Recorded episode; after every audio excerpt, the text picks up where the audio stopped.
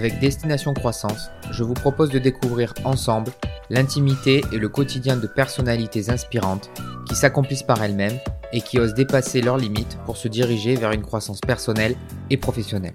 Mes invités sont des entrepreneurs, sportifs ou personnalités influentes de la société civile. Chaque rencontre nous permettra de tirer des exemples concrets et de mettre à profit des outils nous permettant d'actionner notre propre processus de croissance vers la meilleure version de nous-mêmes. Je suis Michael, financier et entrepreneur, et je suis ravi de vous accueillir sur mon podcast.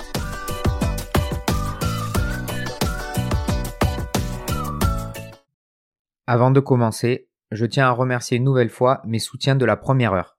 Le Centre des jeunes dirigeants, la plus ancienne organisation patronale de France, qui regroupe près de 5000 chefs d'entreprise et cadres dirigeants engagés et responsables à travers la France. Et la Jeune Chambre économique, qui rassemble près de 200 000 jeunes citoyennes et citoyens à travers le monde autour de l'engagement pour les territoires par des initiatives d'intérêt général.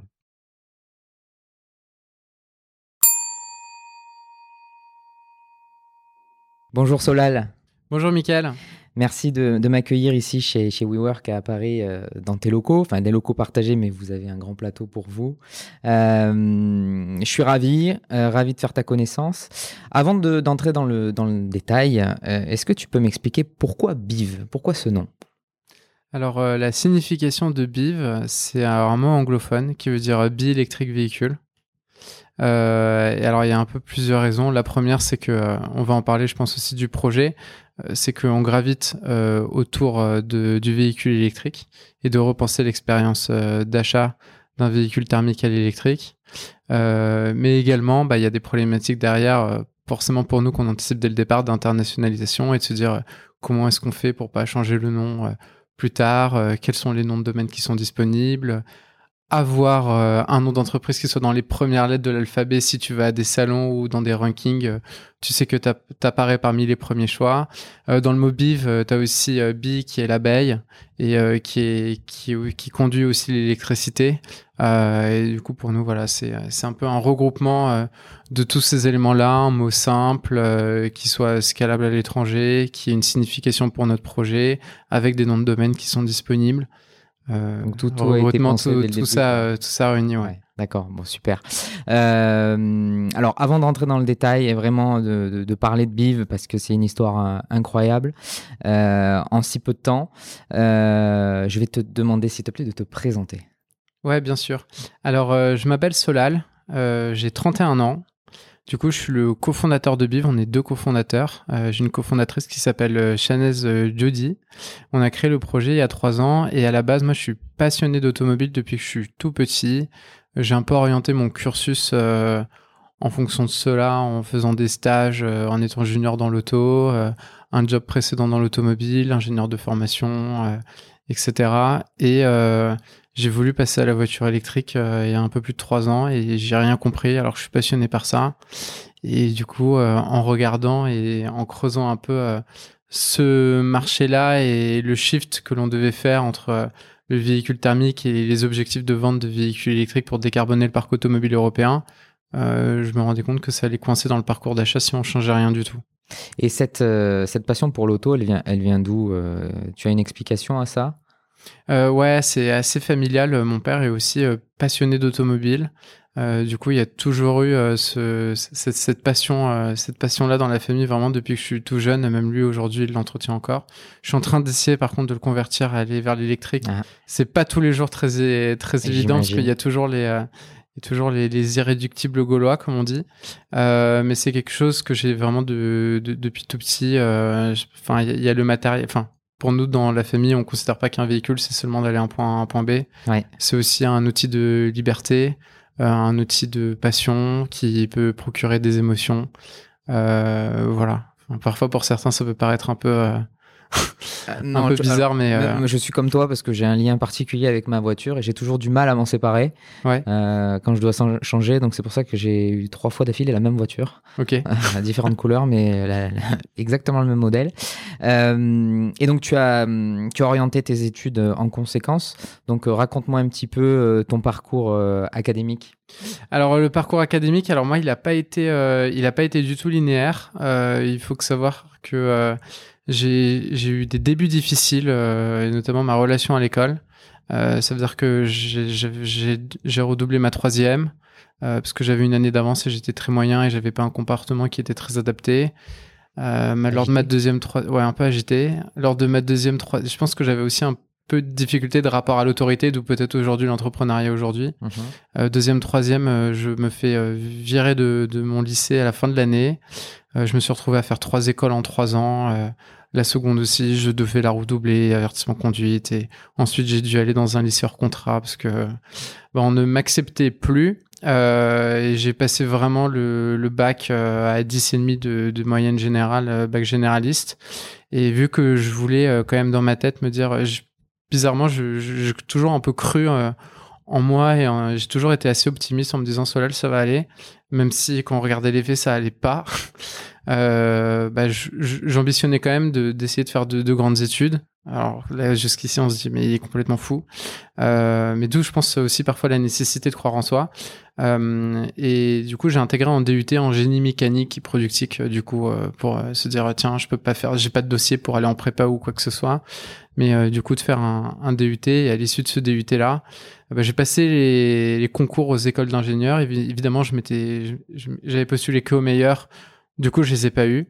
Donc, j'ai dû faire euh, une classe préparatoire de un an qui est euh, spécifique pour les DUT et les BTS, qui est un peu un mix de euh, aujourd'hui des classes préparatoires de PTSI, PT, donc plutôt physique, et où j'ai pu repasser les concours et là intégrer, en tout cas à l'époque, du coup la cinquième meilleure école d'ingénieurs qui était les arts et métiers et sur lesquels après euh, c'est bon c'était la libération mais euh, du coup ouais parcours euh, un peu compliqué pendant un peu plus de 6-7 ans entre la troisième jusque jusque jusqu'à l'intégration d'école d'ingénieurs. Pourtant c'est étonnant parce que j'ai devant moi quelqu'un de très calme. donc ça, paraît ça paraît fou. Alors j'imagine que la deuxième partie de, de, tes études ont plus capté peut-être ton attention sur des sujets qui pouvaient davantage te passionner ou pas du tout Ou ça a été toujours euh, un calvaire en te disant euh, il faut que j'y aille, il faut que je le fasse euh, parce que sinon j'aurai rien derrière ça a été un peu les deux. Ça veut dire que moi, dans ma famille, on croit quand même aux études. Enfin, mes deux parents en ont fait. c'est quelque chose, ils nous disent, vous pouvez pas vous en sortir dans la vie sans, sans, faire des études, etc. Et puis, ça nous apporte quand même de la rigueur. moi, j'ai voulu faire ingénieur aussi un peu bah, à l'encontre de ce que voulait faire mon père euh, parce que pour lui en fait il, enfin il est expert comptable commissaire au compte donc c'est des professions libérales donc ça a toujours été euh, plus tard euh, d'ailleurs peut-être qu'on en parlera mais du coup pourquoi l'entrepreneuriat? Mais moi c'est quelque chose aussi qui a été c'est très tôt chez moi où bah du coup mon père c'est un peu un entrepreneur bah, parce que il, voilà, il, a, il, est il est à son compte. ma mère aussi, elle était avocate, donc elle a aussi été à son compte. Et même là, aujourd'hui, elle crée une boîte dans la protection des données. donc c'est quand même quelque chose qui a eu euh, chez nous en interne, euh, te dire euh, vous pouvez créer quelque chose en partant de zéro. Et ça aussi, je pense que c'est important parce que il y a aussi parfois pas mal d'entrepreneurs qui partent de quelque chose, mais voilà, de partir entre guillemets de zéro, ça veut dire vraiment dans un nouvel écosystème où on n'a pas forcément de réseau, on n'a pas forcément de ressources, qu'elles soient économiques ou bien bah, voilà de, de contacts. Euh, et, du coup, euh, à ce niveau-là, euh, voilà, faire une école d'ingénieur pour moi c'était important parce que c'était en dehors de ma passion pour l'automobile, c'est-à-dire en fait j'ai envie de faire quelque chose qui est un peu qui est un peu différent. alors encore une fois, c'est qu'est-ce que différent, c'est que moi beaucoup de gens justement autour de moi allaient vers médecine vers de l'audioprothèse, en fait, s'orienter vers beaucoup de d'études pour faire des professions libérales. Mais moi, en fait, ce que je voulais acquérir, c'était vraiment une façon assez cartésienne de pouvoir réfléchir. Et je trouvais, en fait, j'étais vraiment en admiration de, devant les gens qui étaient ingénieurs parce que je trouvais leur logique de pensée qui était super intéressante à voir. Euh, et je voulais, enfin voilà, je voulais juste me dire, ah, tiens, moi aussi j'aimerais être ingénieur. Et du coup, dans ma tête, j'avais l'impression que c'était quelque chose d'extrêmement difficile et je voulais absolument me dire, tiens, je suis sûr que si j'arrive à devenir ingénieur, ça m'enlèvera toutes les barrières mentales entre guillemets. Euh, ça a été le cas? Ça a été le cas, euh, ouais, ça m'a ça m'a bien soulagé quand je suis devenu ingénieur. Et oui, bah, je pense que ça participe au fait après de se rassurer et de continuer à croire en soi. Euh, parce que je pense qu'on en reparlera peut-être aussi un peu plus tard dans l'échange qu'on aura ensemble. Mais euh, enfin voilà, dans l'entrepreneuriat, on se prend aussi des claques toute la journée. Donc en fait, si on croit pas en soi, il faut quand même avoir des erreurs rassurantes sur lesquelles on peut se reposer quand on a des moments de doute et se dire, ok pour, quelle raison, pour quelle raison est-ce que je fais ça et est-ce que j'ai les capacités de pouvoir le faire et regarder aussi le passif en se disant bah oui mais dans telle situation et telle situation malgré toutes ces problématiques là j'ai quand même entre guillemets réussi à m'en sortir alors à toute proportion donnée, hein, parce qu'il y en a, ils vont sortir de situations de dingue, d'autres, euh, c'est beaucoup plus insignifiant, mais bon, c'est chacun à sa propre échelle, quoi. Bien sûr. Et, euh, et du coup, oui, ça, je pense que ça m'a aussi aidé euh, à ce niveau-là, ouais. Et donc ce diplôme en poche, ouais. Qu'est-ce qui se passe après? Alors, qu'est-ce qui se passe? Je me suis posé la question de me dire, bah, tiens, parce que j'ai pareil, du coup, vu que j'ai quand même évolué dans une famille où, voilà, ils sont partis de rien, c'est-à-dire, bah, mon père, il est arrivé à 18 ans en France avec sa famille qui, qui était censé venir en France mais qui est pas venu. Euh, mes grands-parents du côté de ma mère, ils sont arrivés en France dans les années 60. Euh, donc vraiment, il y a eu ce truc de partir de rien euh, et de commencer à entreprendre. Et du coup, nous, il y a quand même eu ce, cet ADN-là un peu dans la famille de se dire, vous pouvez construire des choses et on sait que c'est possible. Et ça aussi, je pense que c'est aussi parfois important à préciser. C'est qu'en fait, si par analogie, on voit déjà quelqu'un dans son cercle proche euh, qui a déjà réussi à le faire, ça donne aussi beaucoup confiance. C'est très différent pour quelqu'un qui va se dire tiens, je sais pas, je fais une startup dans la crypto-monnaie et en fait ses parents entre guillemets ils ont toujours été salariés et du coup en fait ça crée beaucoup plus d'inertie parce qu'en fait, enfin si on n'a pas quelqu'un non plus de très proche qui l'a fait, on sait pas forcément que c'est possible, même si on l'entend partout en écoutant bah, d'ailleurs des podcasts, etc., qui peuvent être longs pour donner beaucoup plus de détails, de savoir si c'est possible ou pas. Et c'est vrai que je pense qu'un élément qui est assez important, c'est de savoir avoir des gens dans son réseau très proche qui ont franchi le pas. Alors après, euh, réussir la définition, elle est propre à chacun, parce qu'il y en a qui veulent être autonomes, euh, il y en a qui veulent trouver un bon équilibre de vie, il y en a c'est purement financier, etc. Euh, donc après, ça va, je pense, un peu varier selon les cas. Non, mais tu as raison parce que c'est une comparaison qui est, qui est proche en fait. Euh, la personne à qui on se compare dans la famille, par exemple, euh, ça fait partie un petit peu de nous. Donc euh, ça montre qu'on est capable de se comparer à quelqu'un, alors que se comparer à un Elon Musk ou à un Jeff Bezos, ça fait plus rêver qu'autre chose, mais la comparaison est beaucoup plus compliquée. C'est clair. surtout qu'en plus, tu prends par exemple l'exemple d'Elon Musk. Euh, bah, son, père, il avait des mines euh, en Afrique du Sud. Donc euh, là, tu, tu, tu démarres pas non plus d'une boîte avec zéro. C'est ça, tout à fait. Donc voilà, je pense que c'est vrai que le, contexte de départ, et, c'est aussi pour ça, je pense que ton podcast, il est super intéressant. C'est vraiment de comprendre en fait quel est le, justement le, positionnement et l'environnement à la base parce que en fait après quand tu commences à démarrer et après en fait tout s'enchaîne mais peut-être que rien se serait enchaîné suivant le tout le contexte suivant tout le contexte à la base et parfois c'est justement des éléments je trouve qui sont parfois un peu trop omis dans les dans certains podcasts ou certains échanges qu'on peut avoir. Du coup pour moi ça fait quand même partie des éléments d'ailleurs clés, c'est quand même d'avoir des gens dans son entourage extrêmement proche que ce soit sa famille, famille éloignée ou juste des meilleurs amis mais des gens avec qui on gravite grosso modo ou qu'on a vu évoluer dans le temps où on sait que ces gens l'ont déjà réalisé. Bien sûr, non, mais c'est indispensable. Alors c'est indispensable déjà de, s'en rendre compte. Euh, là, avec Solal, on vient de faire un petit peu de psychologie, c'est-à-dire de bien regarder son passé et d'être confortable avec son passé et de savoir euh, euh comment on, peut avancer en ayant analysé les situations du passé. J'ai l'impression que c'est ce que tu as fait. J'ai l'impression que tu as beaucoup travaillé sur toi. en tout cas, ça s'entend.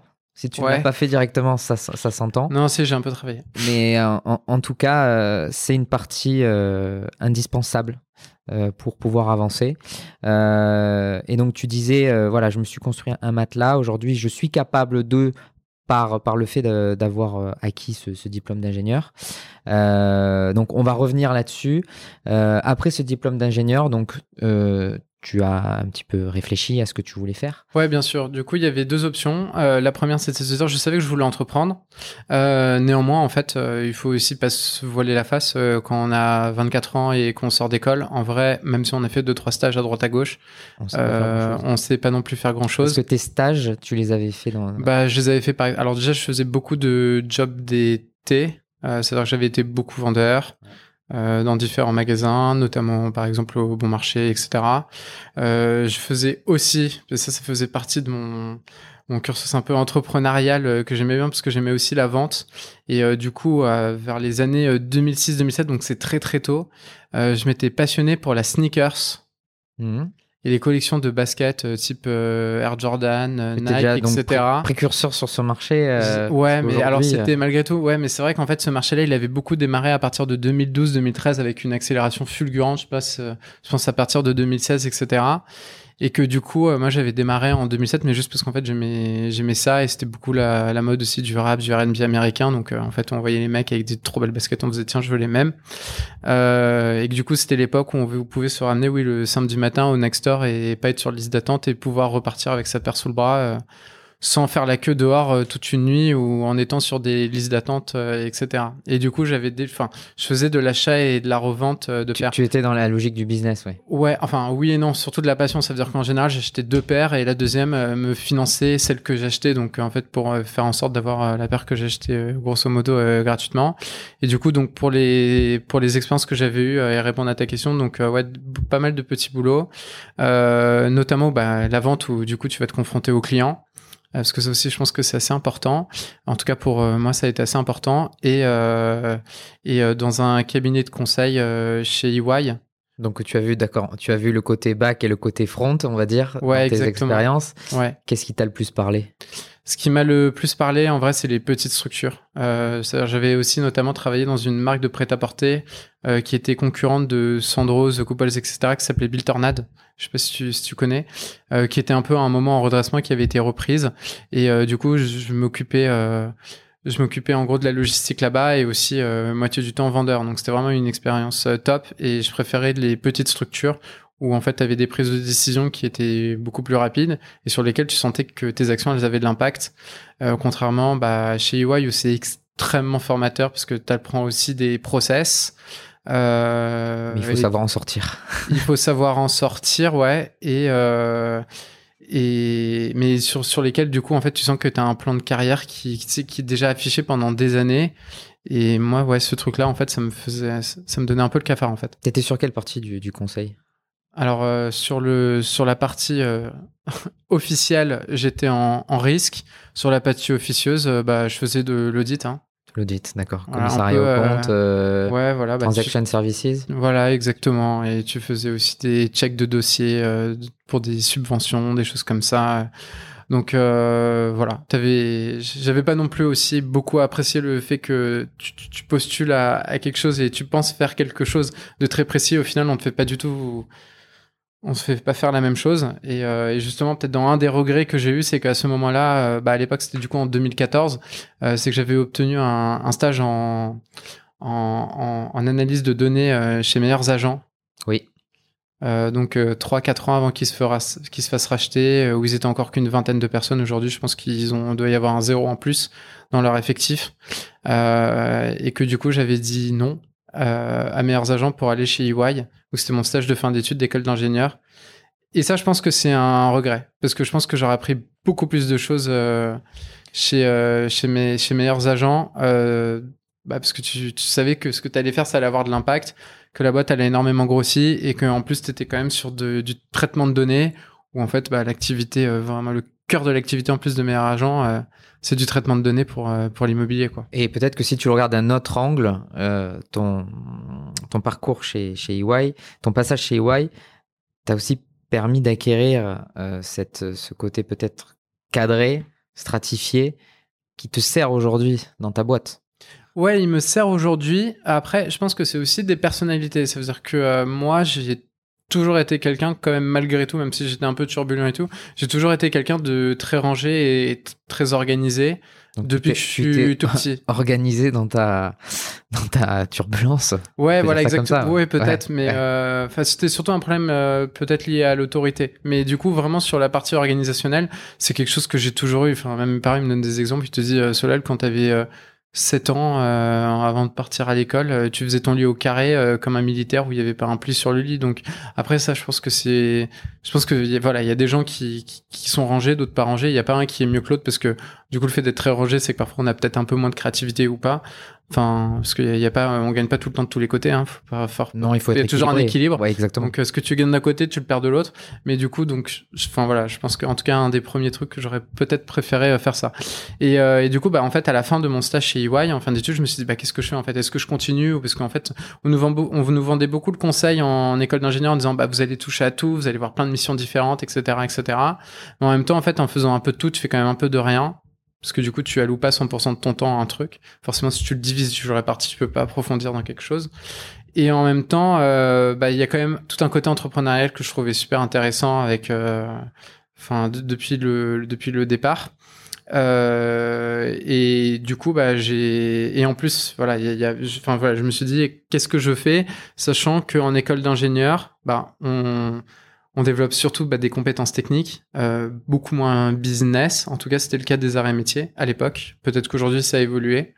Et euh, du coup, je voulais effectuer un master en entrepreneuriat. Et alors, du coup, euh, j'ai targeté que HEC. Alors pour une raison super simple, c'est que ma grande sœur, ma sœur aînée, j'ai trois sœurs, ma sœur aînée avait fait des études à l'université dans l'histoire de l'art, mais avait fait un master en entrepreneuriat à HEC. Et du coup, et d'ailleurs, c'était hyper marrant parce que j'avais été à sa remise de diplôme lorsque j'étais en première année de DUT, où j'étais encore moyen en DUT, j'étais pas encore bon du tout, etc. je me disais, tiens, la route est encore très longue. Et j'avais été à sa remise de diplôme d'HEC où il jetait le, tu sais, le truc comme dans les séries américaines où il jette le, le chapeau dans les airs et tout. Et je m'étais dit, mais en fait, moi, je veux faire la même chose. Et en même temps, quand je me regardais instanté, je me disais, mais Enfin, mon esprit me disait, j'aurais ça, je vivrais ce truc-là. Mais en même temps, si on regardait ma situation à instant T à ce moment-là, c'était en mode, mais cela, il y a aucune possibilité que tu ailles de débuter génie mécanique à euh, être diplômé en entrepreneuriat d'HEC Paris. Enfin, il n'y a pas de, il y a pas de truc. Mais sauf qu'en fait, je pense aussi, ça fait partie des choses. Euh, contrairement à moi, ma, grande sœur, elle était forte en cours. Elle avait justement dit, je refuse de faire prépa et, euh, et je vais à l'université par l'histoire de l'art parce qu'elle était passionnée par ça. Euh, l'art africain d'ailleurs. Et au final, après, elle avait fait ce master entrepreneuriat parce que pour le coup, elle avait un super dossier académique. Euh, moi, c'était pas forcément la même chose, mais euh, mais du coup, je me disais tiens, j'aimerais vraiment faire euh, vraiment faire comme ma grande sœur quoi. Bah, ça t'a peut-être motivé en fait à Ouais, ça m'a aussi motivé. C'est ça? Ouais, je pense ça a été ton fil conducteur? Mais en même temps, je sais que ça a été possible parce que c'est encore une fois, je pense que tu sais tes frères et sœurs, tu te dis jamais tiens, ils sont trop enfin si moi je la considère intelligente mais tu te dis jamais tiens, c'est un surgénie, je pourrais jamais faire ce qu'ils font en fait quand t'as des gens qui vivent près de toi, tu te dis bon bah si lui l'a fait en vrai, moi, il n'y a pas non plus de raison si je me donne les moyens que je puisse le faire. Donc, forcément, je pense que ça t'enlève une barrière mentale.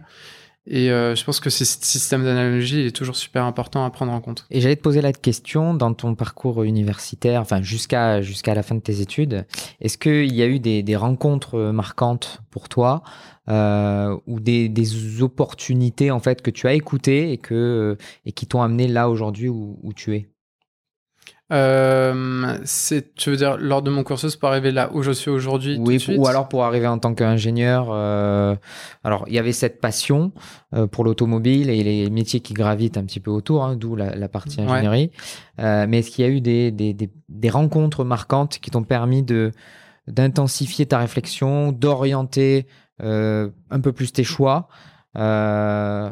Alors là, vraiment, rétrospectivement, je me dirais pas qu'il y en a qui m'ont marqué. Il y en a sûrement eu, mais je me dis pas qu'il y en a une ou deux qui est vraiment sorti du du, lot. Tu, tu, étais à l'écoute. Là, par exemple, tu parles, tu me parles de ta de ta grande sœur. Tu as tu as quand même bien analysé son parcours. Tu as été à son écoute. Tu as été curieux.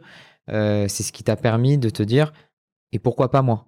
Ouais, voilà. Mais exactement. Mais en même temps, euh, tu vois, enfin, si je prends l'exemple de ma sœur, parce que du coup, euh, quand tu postules. Je m'étais posé quand même la question quand même de se dire, tiens, est-ce que je postule dans ce master en entrepreneuriat là euh, Parce qu'il coûte 20 000 euros. Et que euh, sur les 20 000 euros, c'est moi qui ai investi directement les 20 000 euros. C'est, j'ai pas eu d'argent de mes parents, etc. Parce que les choses que je veux réaliser moi, je veux les faire moi-même. Euh, même si j'aurais pu demander une participation, etc. Je j'ai pas voulu le faire euh, parce que je pense que quand tu prends des décisions, bah c'est à toi aussi de les assumer et que dans ce sens-là, bah 20 000 euros c'est quand même énormément d'argent à mettre. Ça veut dire que pour ce faire, c'est j'avais eu une bourse des et métiers d'un montant de je crois 5 000 euros. Puis en arrivant, euh, je savais que si je postulais à HEC en arrivant, euh, je pouvais aussi euh, demander une bourse de 5000 euros. Donc tu dis, bon, ça fait déjà 10 000. Euh, j'avais vendu quelques paires de baskets qui avaient entre-temps, depuis les six dernières années, beaucoup augmenté. donc je pouvais aussi avoir un peu. Et j'avais aussi choisi EY pas par hasard. C'est qu'en fait, parmi tous les stages auxquels j'étais accepté, en fait, c'était le stage qui te rémunérait le mieux. Euh, D'ailleurs, peut-être qu'aussi, je te dis, ah tiens, euh, j'avais pas choisi meilleurs agents, euh, je crois qu'il y avait aussi la partie rémunération, si je suis honnête, qui avait joué un compte, en pris en compte, parce que peut-être que ça devait être peut-être dans les 1000 euros, quelque chose de meilleurs agents, et que chez EY, je crois que tu étais à 1600 euros en stagiaire. Donc, euh, tu es en mode, ah ouais, j'ai ça pendant six mois, ça te fait quand même 10 000 euros quand tu vis encore chez ta mère. Euh, c'est d'un coup, en fait, je me dis, bon, bah, je finance, mais par contre, du coup, t'es all-in, en fait. C'est, du coup, les 20 000 euros, tu dis, je les mets, mais derrière, j'ai, plus rien, donc euh, c'est investi. Pour le coup, ouais, tu prends le risque d'investir euh, 100% en toi, quoi. Le risque d'entrepreneur, déjà, à l'époque. Ouais, mais et du coup, bah, j'ai été aux entretiens parce que là-bas, euh, les entretiens d'HEC entrepreneurs, ils sont, ils sont très pushy. Et quand je te dis qu'ils sont très pushy, c'est t'as, t'as trois entretiens de 15 minutes où en fait leur but c'est vraiment de te déstabiliser. C'est-à-dire que évidemment, bah, ma grande sœur avait fait HEC entrepreneur. Elle n'a pas été entrepreneuse directement derrière. C'est-à-dire qu'elle, pour le coup, elle a intégré un cabinet de conseil, etc. Elle sentait pas de le faire euh, directement à la sortie. Ouais. On avait cinq ans entre les deux, donc ça fait cinq ans qu'elle bossait dans une boîte. Et au moment où je suis arrivé, avant même de m'asseoir devant le jury, euh, le mec du jury, il fait euh, bad ball, bad ball, mais je, je Ça me parle. connais- je- Ouais. ça, ça me parle ça. euh, T'as pas une grande sœur? Je dis si, si. Il me fait, elle fait quoi maintenant? Euh, Je dis, vous voulez pas que je m'assoie? Il fait, non, non, reste debout. Je fais, bah, elle bosse un cabinet de conseil. euh, euh, je crois que c'était, c'était Devoteam, ouais. Et du coup, avant même de m'asseoir, le mec, il me regarde dans les yeux, il me dit, qu'est-ce qui me dit que t'es pas un imposteur comme ta sœur? Et quand tu as donné la réponse, tu t'attendais à ça, euh, un retour de boomerang de sa part? Tu tu as pas senti le piège se refermer? Ah non, pas du tout, parce que toi, tu te dis, tiens, euh, c'est bon, je rentre en entretien. euh, Enfin, ça va être euh, un peu des entretiens de personnalité. On, on, on te disait, ils peuvent te dire, ah tiens, t'aimes la danse, danse sur la table, des choses comme ça. Mais pas en fait à ce qu'on t'attaque directement, Ouais. entre guillemets, personnellement, en disant, bah, est-ce que t'es un imposteur, entre guillemets, comme ta sœur? Et d'ailleurs, pour l'anecdote qui est assez drôle, c'est que à la sortie des entretiens, je l'ai reporté à ma sœur. Elle a quitté son job deux mois après, elle a créé sa boîte. Et Parce qu'elle et- aussi, ça l'avait piqué, euh, ça, ça l'avait piqué euh, au vif, quoi. J'imagine. Et elle a dû lui envoyer un petit mot, non Pour lui dire. Ah ça je sais ça, ça, je sais pas j'ai pas j'ai pas suivi le point à ce niveau-là mais je crois qu'ils s'étaient recroisés Ouais. euh, où elle s'était pas gênée d'aller le voir en disant euh, ouais bah du coup j'ai créé ma boîte etc euh. mais ouais ça avait eu euh, quand même un, un petit élément euh, un petit élément déclencheur où tu avais d'autres réflexions du type euh, tiens euh, vous avez postulé quoi d'autre à part HEC entrepreneur Ouais. moi j'étais en mode bah moi si j'investis 20 000 euros euh, c'est je juste le choix numéro un quoi et euh, entre guillemets parce que enfin moi parfois après je sais pas c'est peut-être un peu risqué mais moi, je crois beaucoup au plan A et je trouve que parfois avoir des plans B, C et D, du coup, ça te défocus de ton plan A seulement si t'as pas le choix. Euh, bon, après, tu verras juste après que je vais te donner que parfois c'est pas mal d'avoir un plan B. Euh, mais du coup, tu vois, le mec il te dit bon bah tiens, euh, du coup, toi tu postules le HEC, donc ça veut dire que si t'es pas pris, en gros, t'es le mec, soit tu rentres de soirée en Rolls Royce, soit tu rentres à pied, quoi. T'as pas d'entre deux. Ouais, mais c'est ce qu'il aime aussi entendre. Parce que tu, vas, tu, enfin, tu postules pour un master entrepreneuriat. Bah, Donc ce qu'il aime, euh, oui et non, parce que en fait, c'est pour ça que je te dis qu'après la chute, tu vas voir, elle est pas ouf. C'est que en fait, j'ai pas été accepté directement, j'ai été mis sous liste d'attente en fait. Au départ, ils m'ont dit, bah, on sait pas. Et qu'est-ce qui a pêché? Tu sais pas. Qu'est-ce qui a pêché? Euh, Si, en vrai, je le sais. C'est-à-dire que je pense que je m'étais déconcentré juste avant les entretiens parce que j'ai vu la responsable RH en lui demandant, tiens, c'est quoi le, taux de validation quand tu, quand tu passes aux euros par rapport aux admissions finales? Et je crois qu'elle disait, ah, quand vous êtes ingénieur, parce qu'en gros, tu as un tiers d'HEC, euh, un tiers d'ingénieur et un tiers de ce qu'ils appellent. C'est-à-dire, si tu vois, tu as des gens qui ont fait pharma, avocat, euh, euh, d'autres études d'école de commerce mais qui sont pas d'HEC Paris. Et du coup, tu vois, pour les ingénieurs, tu avais dit, ah, bah, quand vous- si vous êtes sélectionné pour les euros, euh, vous avez 40% de chances de passer. D'un coup, je m'étais, juste avant de rentrer, et d'un coup, tu vois, dans ma tête, The je m'étais dit, euh, ah, mais j'avais l'impression que c'était un sur 10, du coup, là, c'est 4 sur 10, du coup, ça me paraît énorme. Donc, en fait, tu vois, je suis arrivé, genre, en mode détendu, à froid, et du coup, là, le mec, d'un coup, il te déglingue, euh, et en fait, euh, bah, enfin, vraiment, euh, je pense que ça, ça c'est moi qui ai totalement sous-estimé le truc, en mode, vraiment, je me suis déconcentré. Ouais. Euh, et que, du coup, euh, je- à mon avis, j'ai pas, j'ai pas dû être aussi bon que, que j'aurais dû euh, l'être pour pouvoir être, euh, en tout cas, accepté et admis directement. Et donc après, bah, j'ai été sur liste d'attente. Et après, tu sais, il y a, il y a des gens aussi, moi, pour le coup, il y a des trucs, c'est même si tu me dis non, moi, je lâche pas. Et du coup, en fait, après, je les appelais deux fois par semaine quand ils me disaient qu'ils étaient sur liste d'attente pendant deux mois, euh, jusqu'à ce que tu aies eu un désistement. Et ils ont dit, bon, euh, est-ce qu'il y a, est-ce qu'il y a quelqu'un de motivé, là, qui est machin, et t'as la RH qui dit, alors moi, il y a un mec qui m'appelle deux, trois fois par semaine depuis deux mois. Ça me saoule. Je crois qu'il est motivé pour venir. Et du coup, ça s'est fait comme ça. Donc, euh, ouais, ce que je te dis, à chaque fois, c'était un peu quand même semé d'embûches, même si euh, je savais où je voulais aller pour euh, parfois des, bah, des causes qui sont les miennes, hein, parce que tu vois, si, si je suis perturbé, euh, c'est de ma faute. Si je me déconcentre juste avant et que je pose la question, en vrai, c'est aussi de ma faute. Enfin, c'est c'est moi qui me mets dans ces situations-là aussi. Hein. Bien sûr. Non, mais ça montre que tu as pris ton, ton destin entre les mains. Euh, ça montre ton, ton, côté persévérant aussi là-dedans. Euh... Mais je conseille pas à tout le monde en vrai de faire comme je fais parce que c'est pas. Enfin, en vrai, les. Alors, ça peut être bien pris comme mal pris, le côté un peu intrusif. Euh... Euh, mais ça fonctionne. Euh, je l'ai déjà fait plusieurs fois. C'est vrai que ça fonctionne. Ce côté mm. persévérant. Euh, moi, je l'avais fait pendant six mois pour un job. Et alors peut-être que je les ai eu à l'usure, mais mais ça a fonctionné. Et ce master, c'était sur deux ans ou une seule année? Non, c'était sur une seule année. Une seule année. Ouais. et comment comment il se structurait ce, ce, master? Tu as une partie théorique, une partie pratique euh, avec des, des, des, business cases euh, Alors, c'est quand même très opérationnel. Et moi, j'avais vraiment adoré mon année là-bas. Et justement, tu vois, je me disais, ouais, c'est quand même du coup 20 000 euros. Euh, Est-ce que ça les vaut Mais bien investi. Franchement, meilleur investissement. De... Pourtant, tu vois, il y, a Biv et tout, mais vraiment, un, alors, un des meilleurs investissements de toute ma vie. parce que c'est très orienté opérationnel. C'est-à-dire que ce que je reprochais, par exemple, à des cabinets comme EY, etc., c'est, tu sais, tu signes un client, tu dis, bah, on va vous conseiller à faire mieux.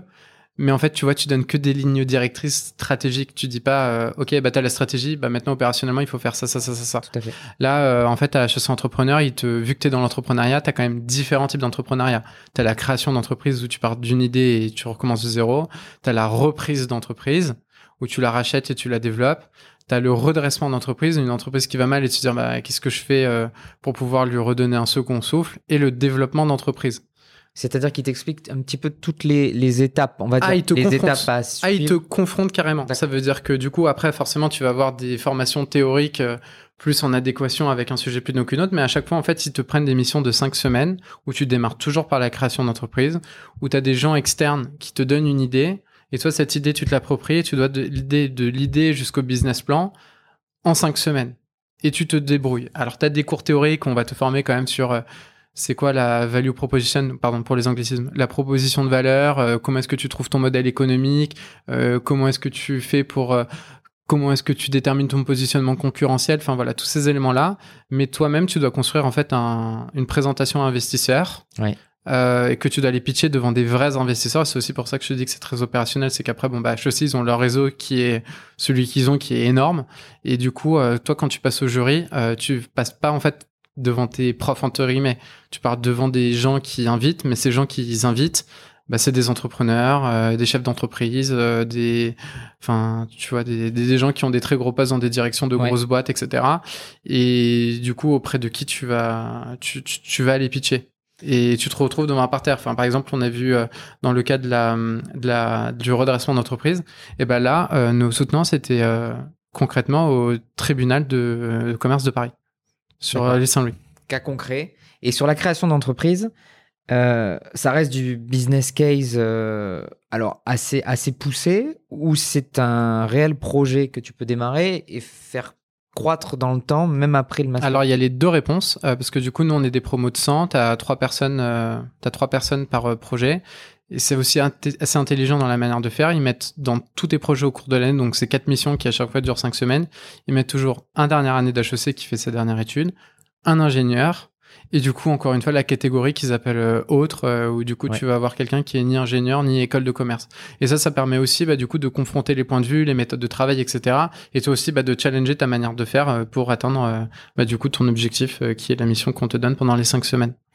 Et, et du coup, donc à ce niveau-là, mince, je crois que j'ai perdu le fil de ta question. Excuse-moi, Michael. Non, non, il n'y a, pas de souci. Non, la question c'était de, de, savoir est-ce que tu, ça reste purement théorique, c'est-à-dire du business case juste pour valider, on va dire ton. Ah oui, bah il y a les deux. En gros, il y a les deux. Ouais, ouais, aujourd'hui, tu as des boîtes, euh, peut-être que tu vas connaître comme euh, Bird Office. Euh, oui, au ah, départ, ils faisaient de, la location de, de, la location de salles de réunion et aujourd'hui, ils, organisent carrément les événements pour les entreprises. Et ben ça, c'était au départ euh, bah, une idée de HEC Entrepreneur de mission création, qui était d'ailleurs pas portée par, euh, qui était portée que par un des deux cofondateurs parce que les deux cofondateurs se sont rencontrés dans la promo et qui après ont créé la boîte. Donc tu as, des et après je sais qu'il y en a eu d'autres, mais tu as quand même des projets parfois qui sont repris parce qu'au final vu que tu as trois entre t'es des t'es des promos d'un peu plus de 100 avec trois étudiants, tu as à chaque fois 30 euh, projets ah, forcément, tu en as qui, qui donnent des, des projets derrière euh, réels et concrets. D'accord. Donc il y a déjà cette réflexion qui mûrit au sein du, Ah ouais, ouais, du bien master. Et est-ce que, alors, c'est à HEC que tu as rencontré euh, Chanez Ah non, pas du tout. Pas du tout. Ouais. Et toi, les, projets sur lesquels tu as travaillé, est-ce que euh, ça, il y a un lien avec euh, avec aujourd'hui? Ouais, Non, rien à voir. rien à voir. Ah ouais, ouais, non, rien à voir. Moi, j'étais sur une mission création, d'a- d'ailleurs, avec euh, aussi un autre entrepreneur aujourd'hui qui a une marque qui est super établie, c'est Respire, c'est les, les produits naturels. Où euh, bah, du coup, lui, il faisait partie, je crois, de la section autre, et on était avec une HEC, et, et on a vu une mission création dans un truc dans la mode euh, qui avait strictement rien à voir. D'accord. Et donc là, donc tu vas au bout de cette année. Ouais.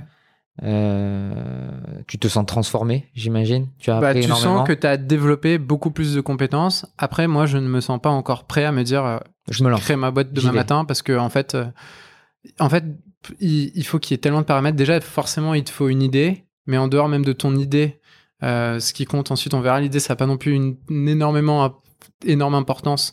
Euh, c'est aussi tes associés, euh, etc. Et que encore une fois, moi aussi, je me sentais aussi un peu trop jeune. Et aussi, je pense qu'il y avait aussi un autre élément, c'est que du coup, je venais de galérer mentalement quand même pendant sept ans, depuis la troisième euh, jusqu'à HEC, où c'était quand même psychologiquement un peu difficile, puisqu'en plus, je réussissais à chaque fois rien du premier coup. Euh, Mm. À l'école d'ingé, je suis rentré du deuxième coup. HEC, je suis rentré du deuxième coup. Enfin, voilà, je pense aussi toute cette fatigue un peu mentale, euh, entre guillemets, qui s'était un peu accumulée. Et que du coup, je voulais, euh, là, pour le coup, quand même, appliquer toute ma théorie dans un, dans un boulot. Ouais. Euh, mais alors, du coup, j'avais un cahier des charges qui était super précis pour le boulot. C'est, euh, je voulais euh, une start-up euh, dans l'automobile. euh, on était 20 personnes, euh, liées aussi, si possible, à de la tech, etc., sur un marché, bah, en fait, hyper innovant, etc. Et là, du coup, j'avais intégré une start-up qui faisait de l'intelligence artificielle. Euh, du coup, appliquée aux caméras. Donc, au d'abord, c'était pour de la reconnaissance euh, faciale. Oui. D'ailleurs, ils ont toujours leur technologie dans les photomatons, tu sais, pour détecter si ton visage euh, il est éligible au passeport avec tes cheveux devant, les yeux fermés, etc. Il y a toujours la technologie dedans, mais aussi pour tout ce qui est les problématiques de conduite autonome des véhicules. Euh, parce que du coup, si tu as l'œil qui regarde pas la route, il va falloir des caméras qui sont intelligentes pour détecter les objets, bah, pour savoir quand il faut freiner, changer de ligne, etc. Un peu ce que fait Tesla avec l'autopilot. Et euh, du coup, je voulais bah, m'occuper du, du développement commercial d'une boîte comme ça. Donc, je l'avais intégré en stage de fin d'études euh, à HEC, Du sachant premier- que du moi, premier coup. hein. Ouais, ouais, du premier coup, ouais, du premier coup. Ça y est, après, c'était bon. Et, euh, et du coup, sa- sachant qu'ensuite, je voulais intégrer cette, cette entreprise en full-time. Et, et après, bah, j'ai eu la chance que euh, au moment où moi, j'ai terminé mon stage et j'ai été recruté en full-time, en fait, ils ont remplacé le directeur des opérations, donc le COO. Euh, et le nouveau COO, en fait, c'était l'ancien directeur de numéro 2 de Apple Europe, euh, qui avait travaillé chez Apple de 1999 à 2012. Donc, en fait, euh, toute l'accélération fulgurante d'Apple, où en fait, il travaillait directement en- pour Steve Jobs.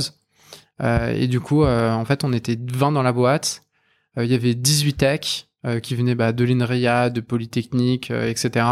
Et on était deux sur la partie entre guillemets commerciale. Bah, le directeur des opérations, qui du coup bah, juste un passif de dingue. Et euh, du coup, toi, le, le petit junior qui va être là euh, pour, euh, pour en gros travailler avec lui et participer au développement commercial. Et ce qui a été génial, c'est que bah, Hervé, bah, en fait, il te, il te donnait quand même beaucoup de liberté. Ça veut dire qu'il te disait pas juste, bon, bah, moi, je sais tout faire.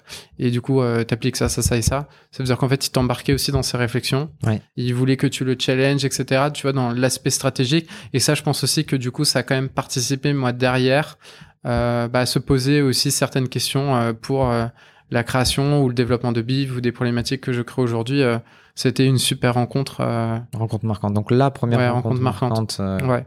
euh, aujourd'hui. Une personne très inspirante aussi, j'imagine. Ouais, très inspirante parce que euh, en fait, bah, forcément, une personne qui a réussi, en tout cas euh, au niveau professionnel, euh, mais du coup qui est quand même extrêmement humble, extrêmement ouverte euh, d'esprit, euh, très curieuse, etc. Où tu te dis, euh, waouh, euh, j'ai- j'aimerais être comme ça, euh, j'aimerais être comme ça plus tard, quoi. Un modèle. Et aujourd'hui, je garde toujours contact. euh, Toujours contact. Ouais, je garde toujours contact. Et euh, vous vous menez des réflexions euh, communes? Euh, aujourd'hui, Ouais. Alors, on a moins l'occasion d'échanger. Maintenant, je sais qu'il est directeur de EMIA, je crois, de, bah, de tout euh, Europe et Moyen-Orient de Amazon. D'accord. Donc il a fait un passage, je crois, pendant 6, 7, 8 ans dans des startups euh, qu'il a pu accompagner, accélérer, revendre, etc. Euh, et du coup, là, il est retourné euh, dans, des, dans, des grosses boîtes du GAFA. Donc ouais, on garde un peu contact, mais après, bah, les deux, on a un peu moins de temps aussi. mais oui, on, on, se fait quand même 2-3 deux, trois, Skype dans l'année. Et combien de temps tu es resté dans cette boîte? Euh, je suis resté trois ans. Trois ans. Je suis resté trois ans et du coup, bah, je m'occupais euh, bah, du développement commercial, euh, signer des grands comptes, etc. Et j'ai accompagné la boîte bah, jusqu'à son rachat. Euh, parce que c'était soit une série A, soit effectuer un, un rachat.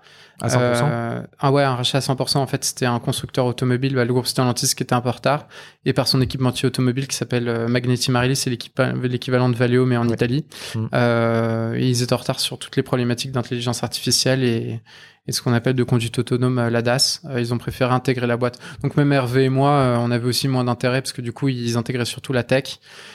Et lui et moi, de toute façon, on voulait aussi, on voulait aussi se, Enfin, moi, pour le coup, là, je voulais vraiment entreprendre. Oui, surtout que ça change un petit peu la philosophie quand tu intègres un gros groupe comme ça. je pense qu'au quotidien. Ah, mais moi, j'ai pas voulu. Pareil, voilà, c'est ouais, ça. mais dès qu'ils m'ont dit, bah, intègre, moi, j'ai dit non, je, j'intègre pas, je préfère, je préfère partir. Et donc, à ce moment-là, tu te sens prêt? Ouais, pour le, pour le coup, tu te sens prêt. Euh, après, euh, du coup, quand tu crées ta boîte, il te faut des ressources. Et je pense qu'on sous-estime aussi trop le fait que euh, quand tu veux te lancer, le premier investisseur d'une startup, c'est Pôle emploi. D'ailleurs, c'est pour ça, tu vois, quand ils t'ont dit, bah, est-ce que tu veux rester, t'es en mode non. Tu dis, bon, bah, cool, je prends ma rupture conventionnelle. j'ai bossé pendant trois ans. là, j'ai deux ans où, quoi qu'il arrive, je suis capable de payer mes factures chaque mois. Euh, donc euh, c'est ce que j'ai préféré faire. Mais du coup, en parallèle, lorsque j'étais chez euh, Smart Me Up, c'est là où j'ai rencontré mon associé Chanez. Chanez. Et, et Chanez, en fait, je l'ai rencontré parce que du coup, bah, toute Smart Me Up, donc cette boîte dans laquelle je bossais, était basée à Grenoble. Et j'étais le seul basé à Paris, étant donné que mon boss Hervé, lui, en fait, il vivait entre Grenoble, Paris, Londres et Dubaï. Enfin voilà. Et du coup, en fait, j'avais bah, j'avais personne à Paris avec qui travailler. Bah, du coup, j'étais dans un WeWork dans le 9e. Et euh, il y a une amie à moi, bah, qui est une amie d'enfance de, de Chanez et qui était dans ma promo HEC. Elle m'a dit, ah bah tiens, t'es dans tel WeWork, j'ai une amie euh, Chanez aussi qui bosse dans le même bâtiment que toi, qui bosse aussi dans l'automobile et tout. Euh, bah juste euh, genre fais-toi un pote euh, au lieu de manger tous les jours seul.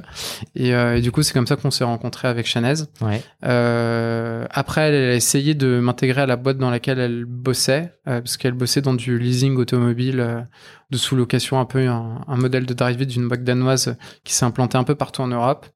Et en fait tous les deux on a vu qu'on était extrêmement complémentaires qu'on s'entendait bien qu'on était aussi alignés sur nos attentes euh, vis-à-vis de la création d'une entreprise. Et ça aussi, je pense que c'est un élément qu'il faut beaucoup, beaucoup, beaucoup, sur lequel il faut énormément échanger en amont de se lancer et travailler ensemble.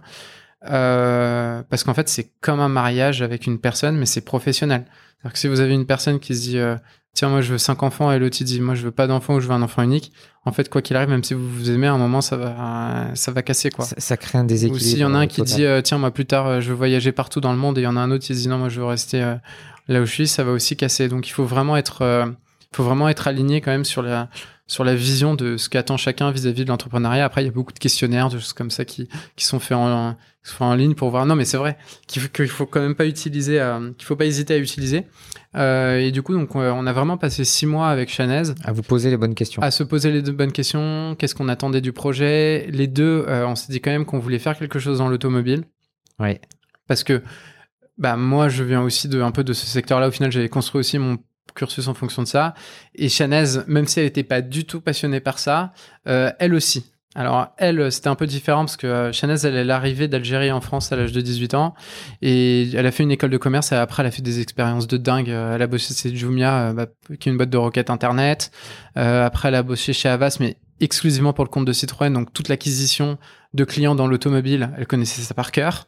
Euh, surtout que ça, en était encore à son début quand euh, ta Citroën qui faisait de l'ADS, euh, etc. sur Google, Facebook, euh, à cette époque-là, entre guillemets, bah, vers 2014 et tout. Et bah, ensuite, bah, elle a bossé dans une boîte de leasing de véhicules. Et Chanel, c'est quelqu'un qui est, qui est hyper forte et et elle est tellement forte qu'en fait, en plus de son CDI, euh, en fait, elle était marketing manager France euh, chez Trello en freelance parce qu'ils étaient en 100% remote. Donc elle euh, cumulait deux jobs quoi. Et elle aussi, elle voulait vraiment entreprendre parce que dans sa famille aussi, ils sont ils sont aussi entrepreneurs. et du coup, timing parfait. timing assez bon où les deux on s'est dit bon bah Coup de bien foot on- professionnel, timing parfait.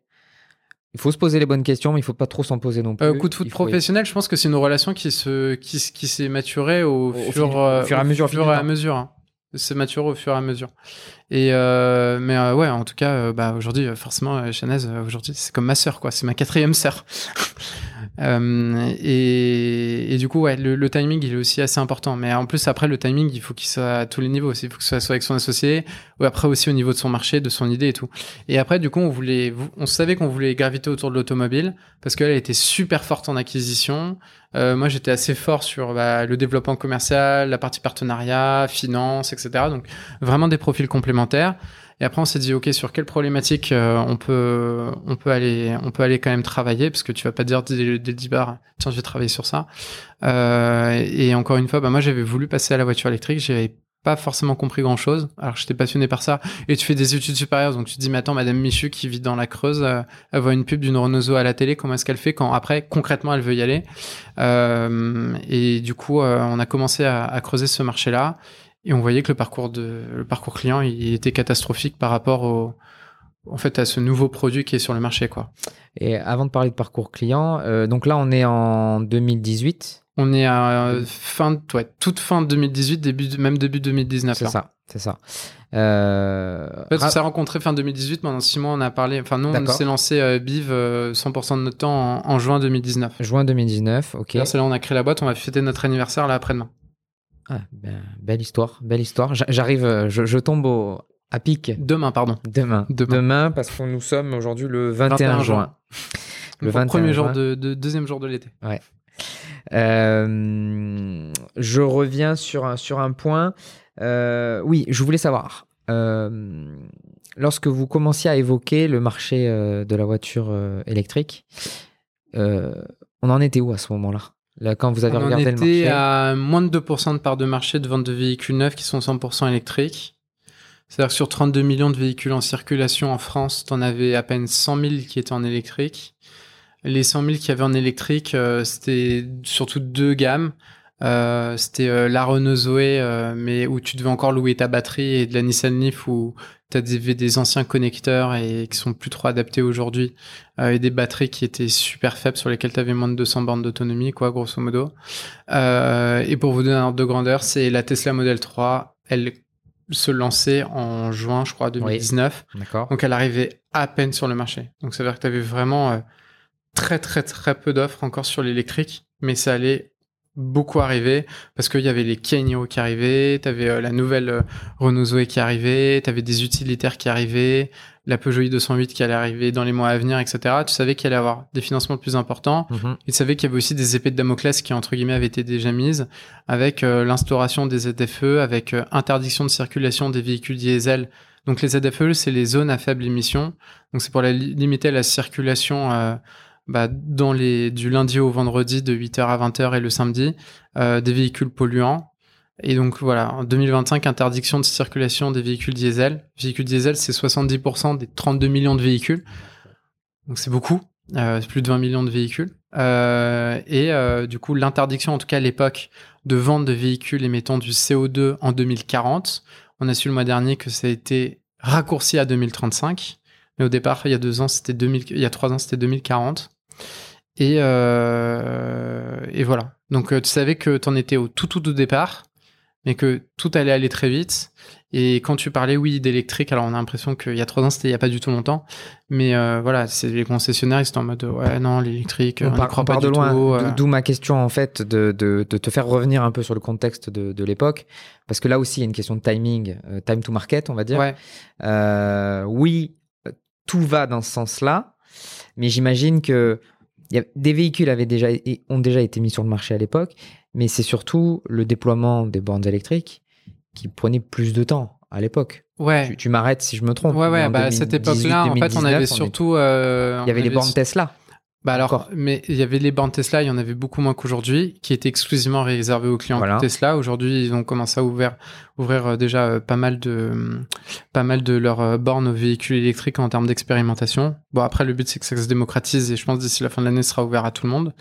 Euh, et il y avait un réseau en borne extérieure euh, qui était euh, celui à l'époque de Saudetrel euh, qui appartient à Zivia euh, et qui du coup était catastrophique parce qu'en en fait il était très mal maintenu. Donc c'était compliqué de se recharger aussi en itinérance. En gros, il faut savoir que là l'électrique à ce moment-là, si vous vouliez de l'information de qualité, c'était les groupes Facebook. Enfin, ça paraît aberrant. Enfin, on est en c'était en 2019, hein, mais l'âge de pierre. Hein, j'ai mais ouais, c'était vraiment, euh, c'était euh, la voiture mm. électrique euh, pour les nuls, euh, voiture électrique groupe Facebook. Il y en a qui se créaient des groupes Facebook par constructeur automobile, enfin par marque de véhicules, etc. Et c'était là où on avait les informations entre guillemets les plus pertinentes. Et c'était la problématique, c'est qu'en fait toute l'information, elle était éclatée partout et que les concessionnaires n'y connaissaient strictement rien. Et d'ailleurs, parfois, aujourd'hui, on se rend compte aussi que ils connaissent bien leur véhicule, mais tout l'écosystème, ils le connaissent pas forcément, ils le maîtrisent pas forcément. Et ça va aussi, va y avoir aussi des, énormes disparités entre les régions. Et que le client, lui, en fait, il a besoin d'être rassuré. Parce qu'aujourd'hui, entre guillemets, euh, ou même c'était encore plus le cas il y a trois ans, c'est que c'est double peine. C'est-à-dire qu'on demande aux gens de faire un effort financier supplémentaire par rapport à l'acquisition d'un véhicule thermique, mais euh, d'avoir des contraintes aussi qui sont plus importantes.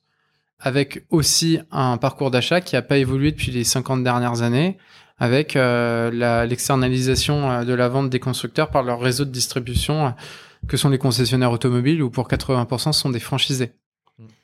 Donc, euh, comment est-ce qu'on fait pour euh, simplifier ce parcours d'achat, sachant qu'il n'y a pas que le véhicule, il y a la borne, il y a sa carte de recharge, il y a comment je bénéficie des avantages auxquels je suis éligible. Et après, on remarque aussi qu'il y a d'autres nouvelles demandes et problématiques euh, sur la décarbonisation de son quotidien. Ouais, c'est ça. Et puis l'entretien du véhicule aujourd'hui qui est revu de fond en comble. Alors, il y a beaucoup moins d'entretien, mais la batterie aujourd'hui, qui, qui, peut durer peut-être plus de 100 000 km, je crois sur certains véhicules. Oui, oui. Il y a toujours ce problème de recyclage de la batterie. Donc, euh, bah, aujourd'hui, c'est, c'est, quand même bien recyclé, hein, les batteries. Hein. Alors, il y a l'arrivée de l'hydrogène à côté. Ça va surtout concerner les poids lourds, ça. Ouais. ouais. Pas de, c'est pas un risque pour vous. Euh... Non, parce que alors nous pour le coup, euh, on a pris un parti pris, c'est que euh, on propose pas de véhicules thermiques ou électrifiés, c'est-à-dire qu'on fait que du 100% électrique.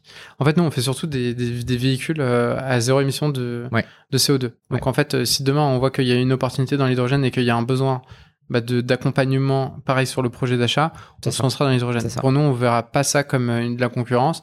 On s'y intéressera aussi. Euh, nous, vraiment, notre objectif et notre vision, de toute manière, c'est d'accompagner les gens dans la décarbonisation de leur quotidien. Et pour nous, le véhicule, c'est un moyen, parce qu'au final, qu'est-ce qui se passe quand je fais l'acquisition d'un véhicule électrique?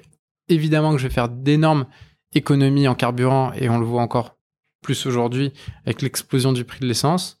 Mais malgré tout, nous, ce qu'on voit, c'est ces factures, et on voit sa facture d'électricité qui forcément augmente significativement. Et du coup, on se rend compte qu'avec bah, la data et de tous les clients que qu'on a pu euh, qu'on a pu avoir que euh, en fait c'est un moyen pour eux en fait c'est un point de départ de se dire mais ok comment est-ce que je fais pour être un peu plus autonome énergétiquement et comment est-ce que je fais aussi mais du coup pour être un peu plus cohérent dans ma démarche de décarbonisation de mon quotidien. Ok j'ai commencé par le véhicule électrique mais comment est-ce que je peux encore mieux faire? Et dans ce comment je peux mieux faire, c'est bah forcément installer sa borne, euh, souscrire un contrat d'extrait vert, euh, installer des panneaux photovoltaïques euh, si on a une bonne exposition avec sa maison. Donc ça c'est dans le pipe, c'est les projets qui, qui vont arriver. C'est les projets ouais, qui vont arriver là. Et ça, ça, ça je l'ai lu. donc oui, vous simplifiez on va dire le parcours d'achat. Ça c'est votre business de départ, c'est de pouvoir apporter de l'information, simplifier le parcours d'achat. C'est clé en main en fait pour le, pour le client. Alors nous, ce que l'on fait exactement, c'est euh, on apporte de l'information, mais il n'y a pas du tout que ça. C'est-à-dire que nous, on va proposer des offres de véhicules électriques multimarques, pour le coup au meilleur prix en leasing. On va faire de l'installation de bornes de recharge, que ce soit à domicile en entreprise ou à domicile euh, pour le compte de l'employeur, parce qu'il y en a qui mettent des véhicules de fonction à disposition de leurs salariés. Euh, on les équipe de cartes de recharge qui sont compatibles avec plus de 200 000 bornes en Europe, en itinérance, et on les aide à bénéficier des avantages auxquels ils sont éligibles. Donc en fait, savoir un interlocuteur unique pour mener à bien tout son projet, aussi en ayant, bah, en fait, euh, et en plus, si on peut le faire en plus euh, à un prix euh, qui, qui est hyper intéressant, en fait, ça devient un no-brainer, quoi. C'est pourquoi j'irais me prendre la tête. C'est vrai que je regardais le, site et, je vois des prix, enfin des, des, des, loyers mensuels très peu élevés. Il n'y a pas de, il a pas de mauvaise surprise derrière. Non, bah justement, c'est pour ça qu'on propose d'ailleurs dans le leasing de la location longue durée, parce que vous avez deux types de leasing sans faire un, tout un débat parce que c'est pas l'objet du podcast, euh, c'est forcément vous avez des loyers avec 4 Astérix. Ça en général c'est de la LOA Mm. où vous devez apporter un, un apport qui varie et dedans vous avez pas l'entretien qui est inclus, etc. C'est juste un financement avec la location longue durée. C'est vous avez un loyer sur lequel il y a l'entretien, euh, les contrôles techniques, euh, tout est inclus. Il n'y a pas d'apport. Donc en fait son loyer, c'est son loyer. Clé en main. Donc c'est transparent. Ouais. Parce que c'est aussi nous ce que l'on doit aussi adresser, c'est apporter de la transparence sur un marché qui est quand même assez opaque. Et la première année, donc comment ça se passe? Ça vous vous couchez tout ça sur papier, vous vous dites OK, on y va, on va là-dessus. C'est là qu'il un- y a une fenêtre de tir? Alors l'aspect papier, on l'a fait. Euh, après, il faut pas trop non plus rester sous l'aspect papier, parce que je pense que du coup on en a un peu parlé avant, mais il faut pas trop rester sur la stratégie. Il faut, faut vite aller se confronter en fait à l'opérationnel, parce que quoi qu'il arrive, même si vous avez une idée de départ, elle va évoluer. Tout à fait. Euh, et du coup, en fait, plus tôt on va se confronter euh, bah, aux clients, euh, plus vite on pourra adapter sa proposition de valeur. Et plus vite aussi, on évitera de faire des dépenses inutiles euh, sur des trucs. euh, tiens, je vais, dépenser X euros dans mon produit pour faire un trop beau site internet. Si en fait trois mois après il sert à rien parce qu'en fait t'as- l'idée a évolué. Euh, il faut le faire. En fait, je pense que nous, au tout départ, et c'est là aussi où on n'a pas trop eu le choix, c'est que nous, la boîte, bah, du coup, on l'a commencé aussi de zéro avec zéro. Euh, et que du coup, bah, il y avait différentes problématiques. Parce que nous, on s'est dit, tiens, du coup, on va attaquer un énorme problème qui est comment on simplifie le passage à l'électrique. Mais du coup, nous, ça veut dire qu'en gros, il faut que tu construises une marketplace. C'est-à-dire qu'il faut que tu proposes de l'offre, il faut que tu génères du trafic, il faut que tu développes une tech. Et on est deux et t'as pas d'argent. Donc, euh, comment tu fais? Et là, que- alors vas-y, c'était quoi le secret? Que- bah, du coup, le Comment secret, euh, c'est que, bah, en fait, tu apprends à tout faire. Sur la partie acquisition, Chanez, elle était experte dedans. Elle m'a dit, Solal, les coûts d'acquisition, moi, je les connais. Juste pour faire venir quelqu'un sur le site internet, si on fait du Google Ads, c'est 4 euros le clic. On n'a pas d'argent, donc, euh, en fait, euh, c'est vite fait. Du coup, la solution, c'est de faire du SEO. Le SEO, euh, c'est du euh, Source Engine Optimization. Donc, en gros, euh, désolé encore pour l'anglicisme et pour les on anacronymes. peut pas faire autrement. Mais là, on peut pas faire c'est le autrement. référencement mais naturel. grosso modo, voilà, c'est du référencement naturel. C'est quand vous tapez, bah, du coup, voiture électrique sur Google. Les deux premiers liens que vous allez avoir, c'est des annonces. C'est marqué d'ailleurs annonce à côté, donc les gens y payent.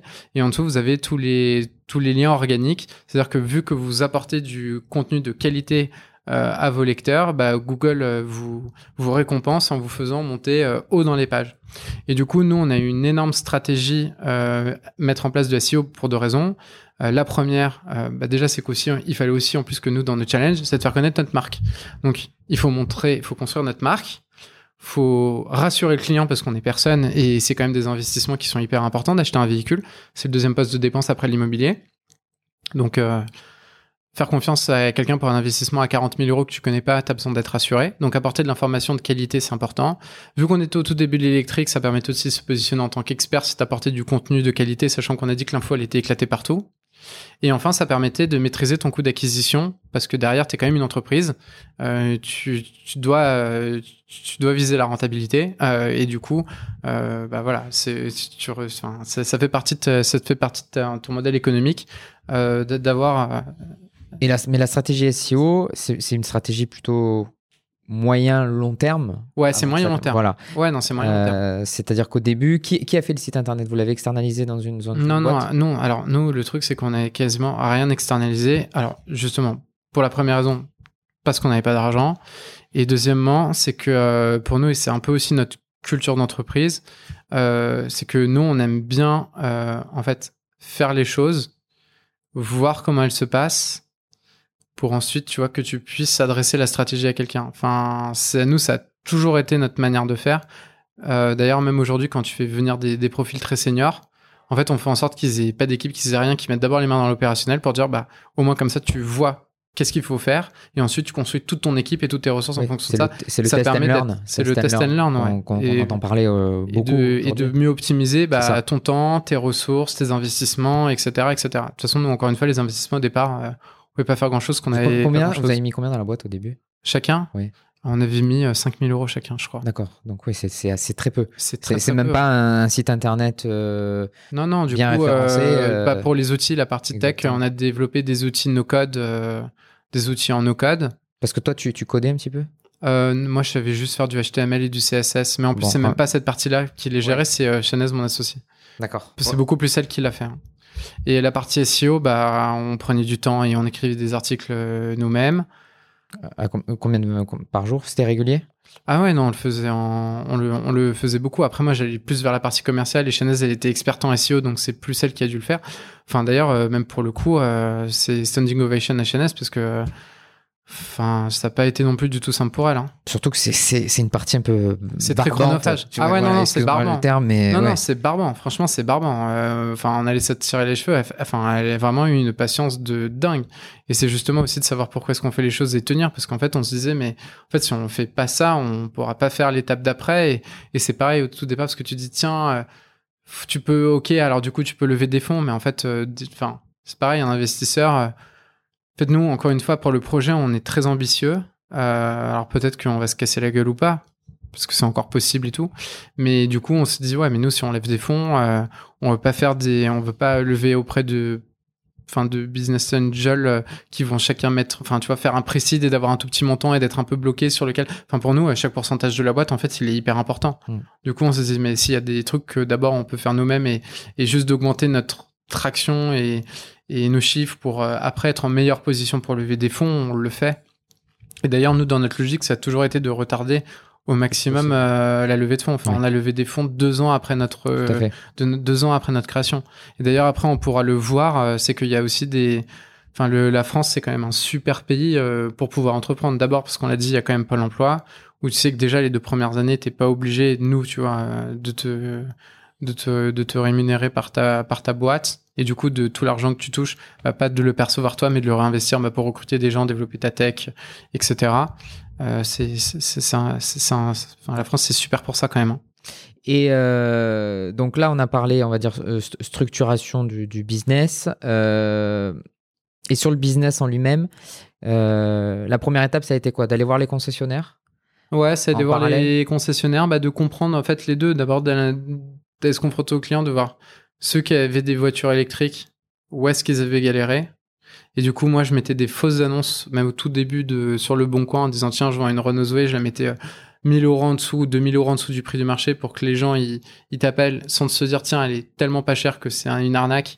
Mais du coup, en décrochant le téléphone en disant ah bah en fait, euh, j'ai pas de voiture à vendre, mais en fait, je suis en train de créer ma boîte dans l'électrique. Du coup, j'aimerais savoir toi là, tu vas acheter une voiture électrique. C'est quoi tes principales problématiques, etc. Des calls comme ça, j'ai dû en faire 200, je pense. Et les personnes au bout du fil euh, étaient compréhensibles? Ouais, parce que je, le- questions je, le- enfin, je, le, je le disais vraiment, tu vois, dès le départ, et je présentais le truc vraiment très gentiment et tout. Il y a peut-être 10% qui te disaient euh, c'est n'importe quoi, mais t'en avais 90% qui, qui étaient OK. Et en plus, vu que t'étais en mode, bah là, toi, tu vas acheter une voiture électrique, il y a forcément des aspects où tu galères et je suis là pour t'écouter. Les gens, ils étaient quand même assez réceptifs et bienveillants. Après, justement, je pense aussi, c'est sur ce marché-là, les, les gens, ils, elles sont quand même, euh, enfin, on est quand même sur des, bah, des- quand même des profils un peu CSP+. Euh, du coup, t'es quand même sur des gens euh, quand même aussi assez sympas. Oui, qui comprennent. Enfin, sur une à- cible. à- à en tout cas, on est sur une oui. cible qui est quand même assez sympa. Ouais, tout à fait. Et donc, le- les concessionnaires, euh, Bah, là. Les concessionnaires, eux, ils doivent, ils savent qu'ils vont avoir des objectifs de vente d'électrique, Ouais. qu'ils savent pas les vendre. Et du coup, toi, tu leur dis, bah, moi, je peux prendre ton, je peux sou- sourcer mon stock auprès de toi, je te fais des ventes sans que tu aies à intervenir. Et là, toi, tu débarques euh, tout jeune. euh, tu es bien reçu auprès des concessions? Ouais, tu, tu tapes euh, dans les concessions, dans, chez les franchisés ou tu Les tapes deux. à la, à, la, euh, à la société mère? Euh, Société mère, pour toi, c'est quoi? C'est le groupe de concessionnaires groupe, carrément? Ouais. Bah, il y a franchement, il y a eu les deux. Il y en a où t'intègres par la concession et tu remontes, et d'autres où ça a été directement le, directement le, le groupe. Euh, Il y en a, euh, enfin, vraiment, t'as as eu les deux. Grosso modo, c'était quand même super réceptif. Euh, et puis en, plus, quand t'allais voir bah, justement les directions, bah, les mecs quand ils sont à la tête d'une boîte, tu vois, ils voient aussi, des jeunes se dire bah tiens, euh, là ils sont dans un truc qui est pas évident parce que moi aussi je sais que je vais galérer à le faire. Euh, je vois qu'ils essaient de se donner les moyens de le faire et ils ont l'air en tout cas d'être assez pragmatiques et cohérents dans leur approche. Donc on est quand même, on était quand même assez bien reçus. Et tu te souviens de la première voiture, la première voiture qui t'a été confiée par les concessions ou alors un, un lot de véhicules Ouais, Euh, ouais, bien sûr. Ouais. Euh, comment comment tu l'as comment tu l'as sourcé? Parce que tu n'avais pas là de, de, de background Euh, tu avais juste le site internet, j'imagine. Oui, c'est une landing page. Hein. Ouais, voilà, c'est ça. C'était vraiment une landing page. Euh, j'imagine peut-être avec des, des fausses annonces de véhicules. ça- Euh, non, c'était pas des fausses annonces de véhicules. Non, non. En, en gros, bah, c'était au départ à la mano. euh, on appelait les, les concessions qui avaient aussi du stock parce que tu as toujours une problématique quand même de stock. Alors en 2019, c'est t'avais pas assez de stock parce que justement les constructeurs ils connaissaient pas l'appétence des clients à acheter de l'électrique. Donc, euh, t'en as qui t'avais quand même un peu de délai. Bon, après t'as le Covid qui est arrivé. Alors là, depuis deux ans, c'est t'as beaucoup de délai. Enfin voilà. Je pense aussi en termes, voilà, termes de timing, créez pas votre boîte. euh, Ah, mais ça, tu peux pas prévoir. tu, tu peux Bon, pas prévoir, mais je pense que tu as, tu as, tu as appris énormément pendant Non, mais cette ça peut en vrai, c'est aussi une opportunité. Ouais. Euh, Bah, ça a accéléré, euh, ça a accéléré considérablement votre business. ouais, bien sûr. Mais au, au tout départ, enfin, avant même de faire de la vente de véhicules, on vendait même des prestations pour leur dire, bah, parce que c'est pareil, tu veux passer, si t'as une flotte, euh, tu t'es dit, tiens, euh, bah, ce que je veux savoir, c'est quelles sont les économies aussi que je vais faire et combien ça va aussi me coûter en plus. Parce que du coup, à l'achat, ça va être plus important, mais à l'usage, ça va être moins important. Et du coup, moi, j'ai même des. Et on s'était dit, tiens, au départ, c'est qui la cible qui a le plus besoin de passer électrique? On se disait, tiens, les gros rouleurs. C'est qui les gros rouleurs?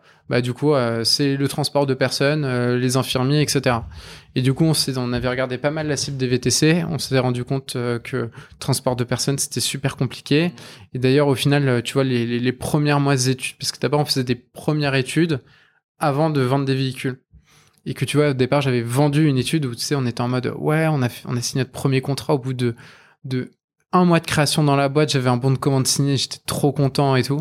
Genre en mode, ouais, ça part bien. Au bout d'un mois, on a le premier client après avoir créé le site et tout.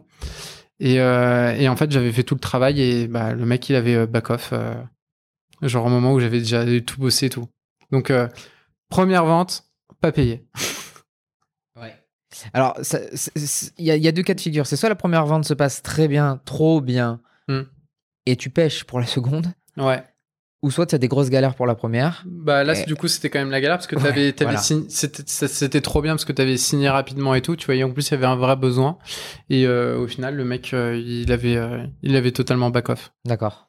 Donc, et là, là, par contre, bon, t'avais pas le véhicule sur le dos, c'est tu fais une annulation de commande Ouais, chez ouais. le. Non, bah on, on en était heureusement même pas à Voilà. cette étape-là. C'était des études au départ préliminaires que tu Oui. faisais, mais le gars, tu vois, il devait après commander euh, 8 véhicules électriques, bornes, etc. Tu vois. Et euh, du coup, ouais, un peu déceptif où tu te dis, ok, donc, bah ça c'est le business quoi. Si tu arrives dans l'entrepreneuriat, tu dis, ça ok, c'est le business. pas, on continue. Non, bien sûr. Voilà. Ah non, non, mais nous, par Ouais. contre, euh, de toute façon, les noms, euh, on en je pense que c'est autre. Eh, il en faut. Il faut, il faut savoir mettre aussi, il faut avoir suffisamment, entre guillemets, alors, d'ego pour euh, croire en soi et, et toujours continuer, mais, mais aussi, enfin, pas aussi, enfin, il faut aussi savoir aussi se remettre en, en question et, et pouvoir euh, tirer les enseignements des actions passées, quoi. Bien sûr. Donc euh, non non oui on s'est là on s'était pris une première euh, porte. Bon, après moi j'étais quand même bien énervé parce que je venais de passer euh, du temps beaucoup de temps à faire son truc. En plus le tout premier truc tu dis je vais le faire Super bien carré. beaucoup beaucoup de carré, temps. ouais. Tu dis je vais pouvoir m'en resservir après Ouais. etc. Et au final bah, la, la personne elle avait totalement back off. Mais euh, mais non et après sinon les, les premières ventes de véhicules elles étaient intervenues deux mois après la création de de la boîte. C'est- un, un, un beau ratio. Ouais, on arrivait à trouver, on arrivait à trouver un peu de stock. Bah, c'est pareil, on a été chercher du coup, parce que ceux qui nous recevaient le mieux, euh, bah, c'est ceux qui croyaient aussi un peu en l'électrique et du, qui du coup, euh, enfin quand on avait du, quand on avait des clients intéressés, euh, C'était que de l'acquisition euh, client par internet. euh, ouais. Il n'y avait pas de démarchage euh, de votre part. ça, on avait dû le faire, d'essayer de faire du gros. on a essayé, on avait testé, parce qu'après, du coup, tu as eu l'été, et on a pu, tu sais, avoir genre deux stagiaires, tu sais, deux mois que tu paies pas, là. Ça, on avait fait du, ça, on, a- on avait fait du gros. Ouais. Et d'ailleurs, c'est trop marrant, parce qu'un des stagiaires qu'on avait eu, qui s'appelle Simon, euh, et ben il, il était super junior, hein, tu sais, les stages de deux mois où t'es pas rémunéré, t'as genre 20 ans. 20 ans. Du coup, c'était il y a trois ans, donc là, il est en, il est en, il est en alternance en fin d'études. Et en fait, il a repostulé chez nous il y a, il y a trois mois Ouais. pour son alternance, mais sans nous prévenir, euh, Chanez et moi.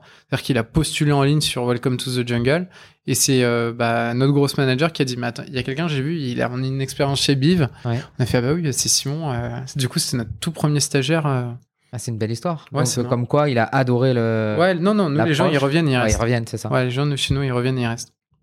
Donc là, on est euh, quasi fin 2019. Là, on était, oui, on était en milieu d'année 2019, mais grosso modo, la première année en Ça- 2019, Ça euh, t'amène à la on- fin d'année, voilà. on se, on, trou- on essaie de trouver un peu de stock. euh, on essaie aussi, enfin, notre idée, elle évolue et elle pivote quand même un peu plusieurs fois, euh, etc. C'est- Donc ça monte, les volumes de recherche montent aussi également. Ouais, les volumes, bah oui, SEO. parce que du coup, tu as fait tout le SEO en amont. euh, ça, Sur la monte. partie, juste par curiosité, sur la partie, alors j'imagine il y a plusieurs mots-clés, mais le- les mots-clés principaux, euh, je sais pas moi, euh, il y avait peut-être des marques, BMW électrique, euh, quelque chose comme ça que vous mettiez, Alors, que à vous alliez chercher l'époque, euh, bah nous on se positionnait quand même sur les véhicules qui, étaient le plus demandés. Donc euh, à l'époque, on mettait surtout, on poussait sur de la, enfin sur les véhicules qui sortaient, D'accord. ou ceux aussi qui allaient bientôt sortir.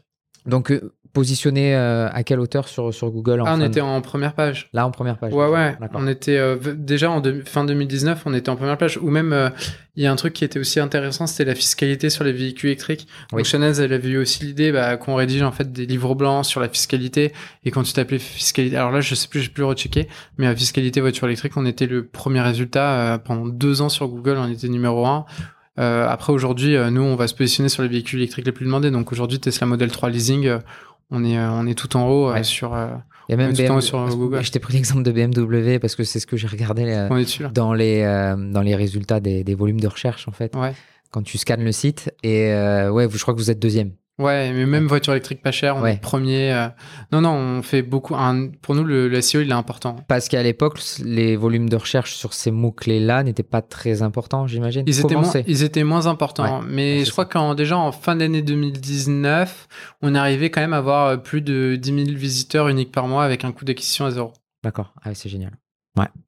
Aujourd'hui, on est à peu près à entre 150 000 et 200 000 C'est ça, mensuel. hein. mensuels. Euh, et donc 2020, Et ça, c'est grâce à Chanel. hein. ça c'est grâce Elle- à Chanel, elle- on elle le dit et on le répète. Euh, et donc euh, 2020 démarre. Euh, on a les deux trois premiers mois qui se passent plutôt bien, même si on sent qu'il y a quelque chose qui va se passer. Ouais, et après Covid. Et après, tout s'arrête. Bah après tout s'arrête, mais du coup nous on l'a vu aussi quand même comme un peu une opportunité. Alors du coup le truc relou c'est tu dis ouais le Covid. Alors là on venait d'obtenir la bourse French Tech de la BPI, Ouais. Euh, bah les 30 000 euros. D'accord. Bon après tu sais ils te donnent en fait euh, ils te donnent 21 000 euh, et un an après euh, ils te donnent ils te donnent le reste. Donc je crois qu'on devait engager 60 000 euros de dépenses pour 30 000 euros de de BPI.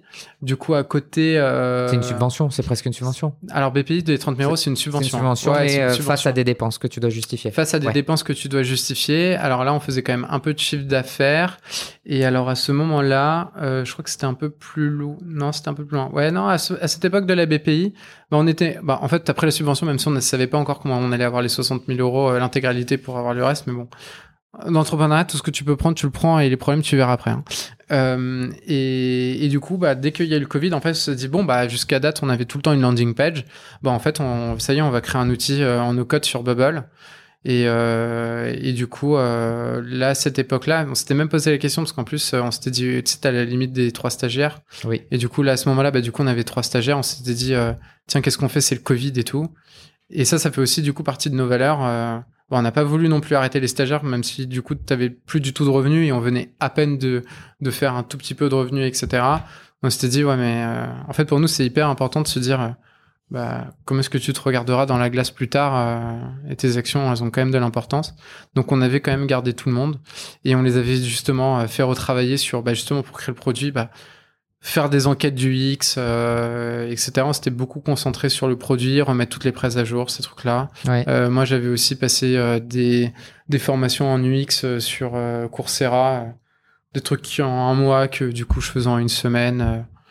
Et on retravaillait aussi bah, du coup le SEO, on avait aussi accéléré en SEO et écrit du coup beaucoup de contenu. Enfin, on avait utilisé tout ce temps-là. Enfin, on s'était pas dit tiens, bah du coup il y a l'automobile, il se passe plus rien. euh, rendez-vous dans rendez-vous dans deux mois à la fin du confinement. Euh, non, on avait vraiment travaillé à fond pendant le on avait travaillé à fond pendant le confinement. Et sortie du confinement, enfin quand je dis sortie du confinement, c'est, euh, je pense que la, la première période de confinement, euh, c'est c'est elle qui a été la plus marquante et celle qui nous a permis d'accélérer parce que les habitudes ont été bouleversées, Ouais. les états d'esprit aussi. Euh, et là, vous sentiez un basculement quand même sur ce, sur ce marché-là? Euh, bah oui, parce qu'en plus, tu avais eu à l'époque euh, Emmanuel Macron qui avait fait un plan de relance sur l'automobile. Du coup, il avait un peu augmenté le bonus écologique, si je dis pas de bêtises. Il avait mis une fiscalité, enfin en tout cas, en tout cas, il avait un peu remis en avant les avantages du véhicule électrique, ce qui fait qu'il y avait eu un, un regain à ce niveau-là sur l'électrique. Et en plus, tu as des nouveaux modèles qui arrivaient. C'est-à-dire que tu avais la phase 2 de la Renault Zoe qui arrivait, tu avais la Peugeot i208 qui arrivait, tu avais la Tesla Model 3 qui était là. Euh, bah, du coup, tu as les temporalités vis-à-vis des ZFE qui, qui, aussi se raccourcissaient. Euh, donc là, tu commençais aussi à avoir un peu plus d'intérêt. Euh, et on voyait nous aussi un peu une augmentation au niveau de notre demande. donc voilà. Donc là, le business est rodé, les volumes, il y a eu un plus de volume, j'imagine, à ce moment-là. Ouais, après le Covid, il y a quand même eu un plus de volume. surtout, bah, c'était surtout en fait à la fin du printemps, parce que tu sais, as toujours une temporalité dans l'automobile, ouais. où tu as un peu un pic pendant le pendant l'été. Je, je, réfléchis parce que du coup, tu sais, à peine temps, les, vu que les années elles passent vite, j'essaie de me resituer exactement sur 2020. Ou, parce qu'on parlera après de 2022, mais mais oui, oui, il y a un grand gap. Il y a eu un gros un gros gap entre entre. Ouais, non, mais en, en termes de de dossiers, d'opérations. On était, vous étiez à combien euh, si, Est-ce qu'il y a un métrix là-dessus que tu peux me donner, euh, sortie Covid, ou même euh, mi 2020, mi 2020 Alors je les ai plus exactement sur les opérations parce qu'en fait là on faisait encore pas mal de mix entre et ventes de véhicules, et ventes de prestations, et ventes de montage d'aide et tous ces trucs là. du coup ça serait pas très relatif de donner. Sur la partie vente véhicule, enfin quand tu dis vente véhicule, c'est vente Enfin, nombre de véhicules vendus. Mais je me rappelle qu'en termes de nombre de visiteurs, on avait eu un énorme pic euh, pour nous à la fin du coup du premier confinement, euh, où là, au lieu d'être à 10 000 et quelques, euh, là d'un coup, on était passé à 80 000, un truc comme ça, ou 90 000. Du coup, là, d'un coup, on avait vu que bah, nos outils CRM, etc., tout avait atteint ses limites. Ou même pour qualifier les gens, au lieu de le faire en moins de deux heures, là, on, ça nous prenait. Enfin, il y avait vraiment eu un énorme pic. Après, ça, c'était Enfin, on avait pu quand même gagner une marche. Euh, sur les vraiment les volumes de, de vente exactement en 2020, je pourrais plus te donner, euh, je pourrais plus te donner un ordre de grandeur très clair. Je peux te donner de fausses informations. Et, euh, et donc, euh, comment c'est poursuivi l'année 2020 euh, Vous continuez sur ce, sur ce train-là. Est-ce qu'il y avait de, nouvelles idées qui émergeaient à ce moment-là? Une volonté d'axer plus la stratégie sur telle ou telle activité? Ouais, bah, on sentait qu'on voulait quand même aller davantage vers la, vers la vente de véhicules et notamment aller vers le leasing. Mais pour faire du leasing, Là, pour le coup, faut que tu aies des métriques pour aller voir les très gros type euh, ALD, Lisplan, Arval, etc. Du coup, déjà sur la vente de véhicules, euh, nous, il fallait qu'on accélère, donc euh, bah, augmenter notre trafic, développer aussi le, sourcing des stocks et détendre notre maillage auprès des, des, concessionnaires. Du coup, ça demandait un peu plus d'investissement. On avait demandé à l'époque aussi, ça c'est pas mal, pour ceux potentiellement qui veulent créer leur boîte, de regarder pour des prêts d'honneur. Mmh. Euh, et là, on avait été lauréat de Réseau Entreprendre à l'été 2020 ou à la rentrée 2020. Euh, là, on, bah, et il y a un différé. Là, bah, là c'est le, mois prochain, c'est le premier mois, on va commencer à, à rembourser euh, les échéances du prêt d'honneur. Euh, et je crois que c'était c'est 15 000 euros par associé, un truc comme ça. Donc ça, ça nous a aussi permis bah, de, de recruter et de pouvoir développer le business. Et euh, après, c'est surtout à partir du début de l'année 2021 où pour nous, il y a eu quand même un, un petit changement où là, on avait quand même des demandes croissantes euh, parce que là, à ce moment-là, on faisait que du véhicule. Et euh, on commençait à avoir aussi de la demande croissante sur de l'installation de bornes de recharge qu'on faisait pas du tout à date. Ça veut dire qu'on les introduisait à des partenaires, etc. Et que euh, à partir de mars 2021, on a commencé à faire nous-mêmes de l'installation de bornes de recharge. C'est-à-dire qu'à l'époque, tu avais donc la vente de véhicules, tu avais. C'est-à-dire qu'on disait ah bah tiens, on connaît, on, voilà, on, introduit, on externalisait euh, même la relation commerciale de l'installation de bornes. Et, euh, et, là, du coup, on l'internalisait. Ok. Oui, enfin, c'est quand on en parle aujourd'hui, c'est logique. Oui, mais c'est juste que nous, sur chacun des sujets, en fait, tu veux bien les maîtriser avant d'en proposer un suivant, parce que si tu as des trous dans la raquette, si tu augmentes le volume, euh, tu vas juste avoir beaucoup plus de problèmes à régler. Quoi. Tout à fait. Donc euh, ça, c'est quelque chose qu'on avait commencé en mars 2021. D'accord. De faire de l'installation de bornes. Euh, fin 2020, le chiffre d'affaires? Euh, fin 2020, le chiffre d'affaires, on était à 80 000 euros, je crois. 80 000 euros. Euh, donc là, c'est essentiellement de la, de la commission hein, qui, est, qui est prise sur les. Ouais, c'est de la commission et de la vente de prestations de conseil. D'accord. Et, euh, et, les commissions qui sont différentes en fonction des activités sur la partie vente de véhicules? Alors, je ne sais pas si c'est des données que tu peux donner ou, que ou si c'est confidentiel, mais sur la partie vente de véhicules, les commissions que vous prenez, vous c'est encore pour l'année 2020 confidentiel. J'ai tenté. ouais. Donc on revient en 2021. Ouais. 2021, installation de borne de recharge.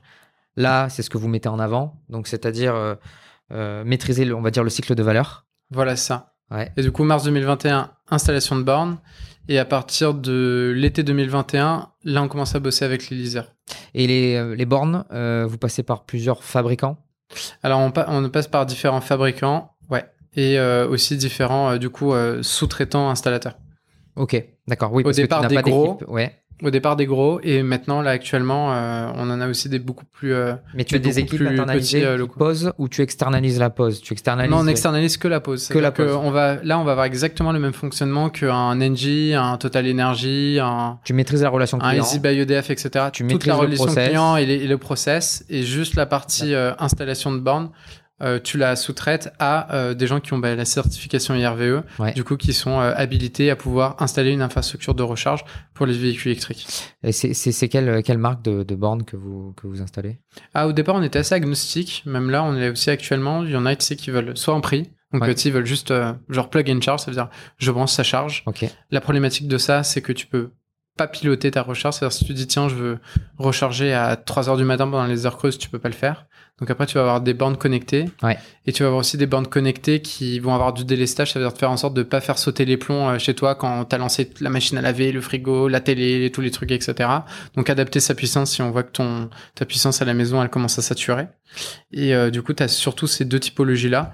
Donc après, tu as des, soit des marques espagnoles, soit des marques françaises. D'accord. Donc là, c'est, euh, on va dire, il y, a- il y a un choix catalogue en Ouais. fonction du besoin.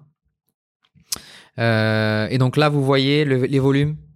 Tu sens Ouais. que le cycle de, de ouais, vente. euh, bah, les cycles de vente, il augmente. Et surtout, en fait, tu vois que l'expérience client, elle s'améliore aussi grandement. Euh, Aujourd'hui, alors j'ai la data, euh, là, on, on l'a en tout cas bien actuellement. C'est qu'aujourd'hui, tu as 90% des clients qui font l'acquisition d'un véhicule électrique avec nous qui installent Ouais. une infrastructure de recharge avec nous. Et est-ce que euh, l'inverse, c'est bien? C'est-à-dire, d'abord, le client veut s'assurer qu'il peut installer une borne de recharge assez facilement avant d'acquérir le véhicule. C'est trop marrant parce que Chanez, elle a énormément cette réflexion où, euh, enfin voilà, moi je disais, bah tiens, euh, c'était très drôle parce qu'au départ je disais, mais non, euh, d'abord on va d'abord, on achète toujours son véhicule après on installe sa borne. Mais il y en a d'autres qui se disent, non, moi j'installe d'abord ma borne avant d'acheter mon véhicule. Ouais. Et du coup, on a un peu les deux, ouais. Ouais, mais ça va plus quand même dans le sens Voiture en véhicule un et, borne en deux. ouais. D'accord, ok. Ah, je pensais quand même que là, le coup pour avec la problématique euh, de Bah, parce que en, en fait, un, oui, mais t'as un peu le temps. En fait, ça veut dire que quand t'achètes ton véhicule, aujourd'hui, tu vois, les délais de livraison, grosso modo, ils sont de 6 mois. Donc, en fait, euh, pendant cette temporalité des 6 mois, t'as le temps de pouvoir installer ta, ta borne. D'accord, ok, ouais. C'est vu, c'est vu sous cet angle. Et c'est vrai qu'en six mois sur ce sur ce secteur-là, tout va très vite. Ouais. Euh, donc, Après, là, euh, je ouais. le dis, t'as le temps d'installer ta borne quand t'es pas en copropriété. Ouais, voilà. Ok. Si t'es en habitation individuelle, t'as as largement le temps. Par contre, quand t'es en copropriété, euh, là, ouais. Là, pour le coup, c'est t'installes ta borne avant de. Ah, il faut passer par le, co- le conseil syndical, Ouais, le syndic, euh, ça peut l'AG, prendre- ça le peut prendre en plus d'un an, ouais. D'accord.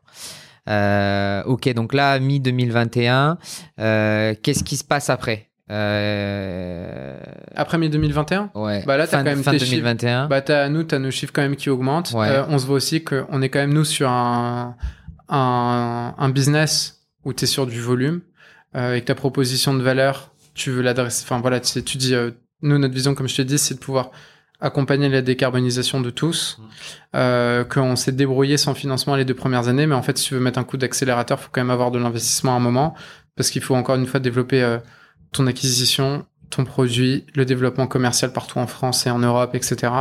Et que du coup, là, on se dit, bon, il faudrait lever des fonds. Donc là, donc là, il faut donner un coup d'accélérateur. Là, il faut donner un coup d'accélérateur. Vous étiez combien là à, euh, Mi-2021 Mi-2021, on était euh, 10. 10. euh, combien de salariés, combien de stagiaires, combien d'alternants? Ah, avant la levée de fonds, on n'avait pas de, on pas de CDI. C'était que des alternants et toujours le quota des deux, trois stagiaires. Le quota des deux trois stagiaires. Ouais, parce que euh, ouais. encore une fois, c'est t'es pas dans un business où tu te dis tiens, euh, je peux développer qu'une verticale en même temps. Nous, c'est que tu développes tout en même temps. Ouais. Ça veut dire euh, tes ops, ton sales, Ouais. et en plus nous c'était sales, véhicule et borne de recharge, euh, ton produit, ton acquisition, etc. Donc en fait, c'était en mode bah on est obligé de, enfin nous, de toute façon t'es sur un truc où il te faut du volume de, de gens. Ouais, tout à fait. Euh, et que du coup, par rapport à ça, les, ouais, les premiers CDI sont arrivés en septembre, euh, ils sont arrivés en août 2021. Premier CDI, août 2021. Sur quel, euh, quel poste? Sales. Ok. D'accord. Bah après, les sales, c'est ceux qui te ramènent du chiffre d'affaires. Ouais, tout à fait. Donc là, sales, quand tu dis sales, c'est la partie. euh, Vente de véhicules et consumer. C'est euh, l'acquisition de, de, de, de clics et tu as la partie démarchage un petit peu, c'est ça, sales?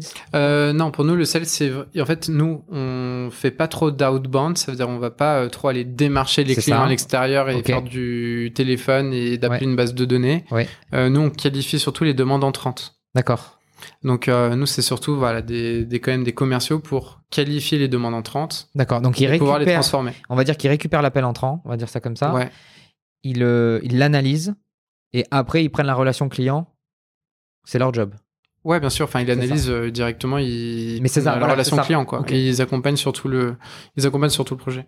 Euh, et, euh, et ouais, et voilà. Et du coup, donc, on avait besoin d'accélérer.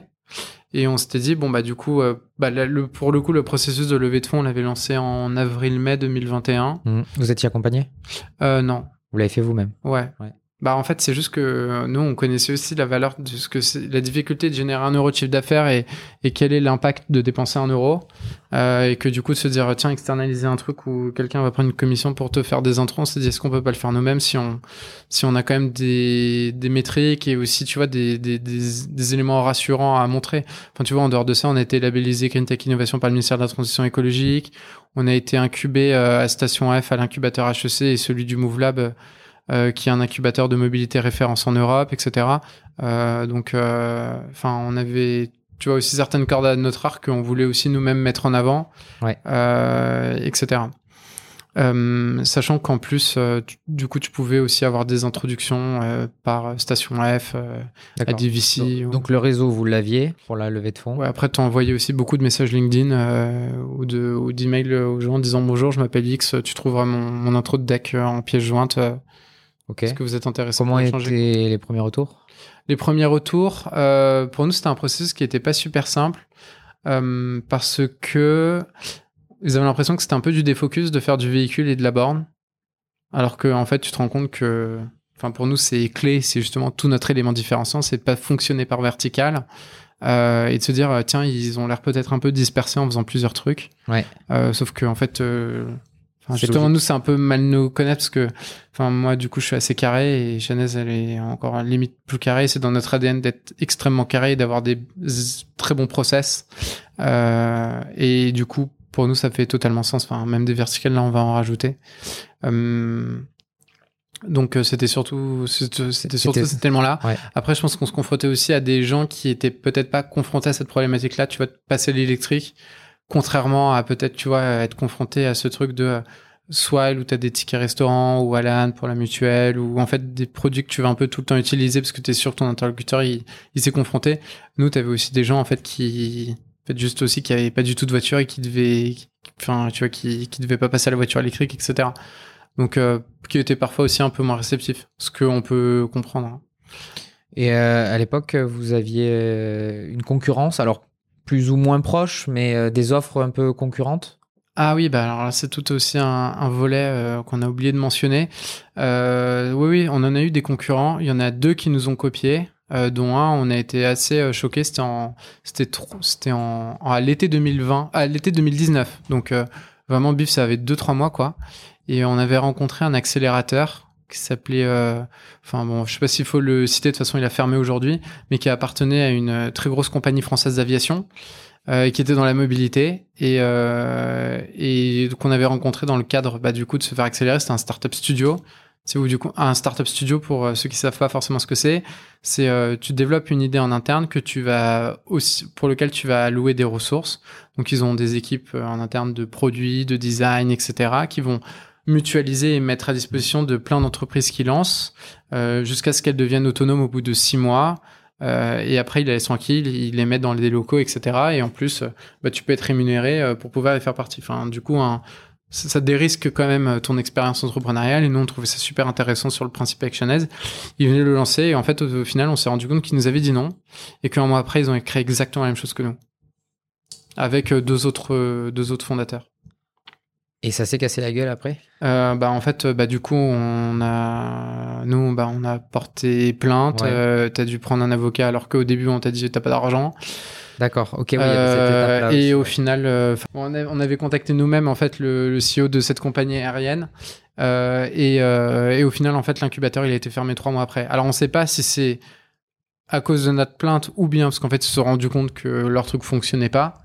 Mais en tout cas ça a été fermé Après, tu as une question d'image aussi par rapport au groupe, même s'il sait se défendre. On est d'accord. Et, du coup, euh, il y, a eu- il y a eu ce premier élément-là. Ouais.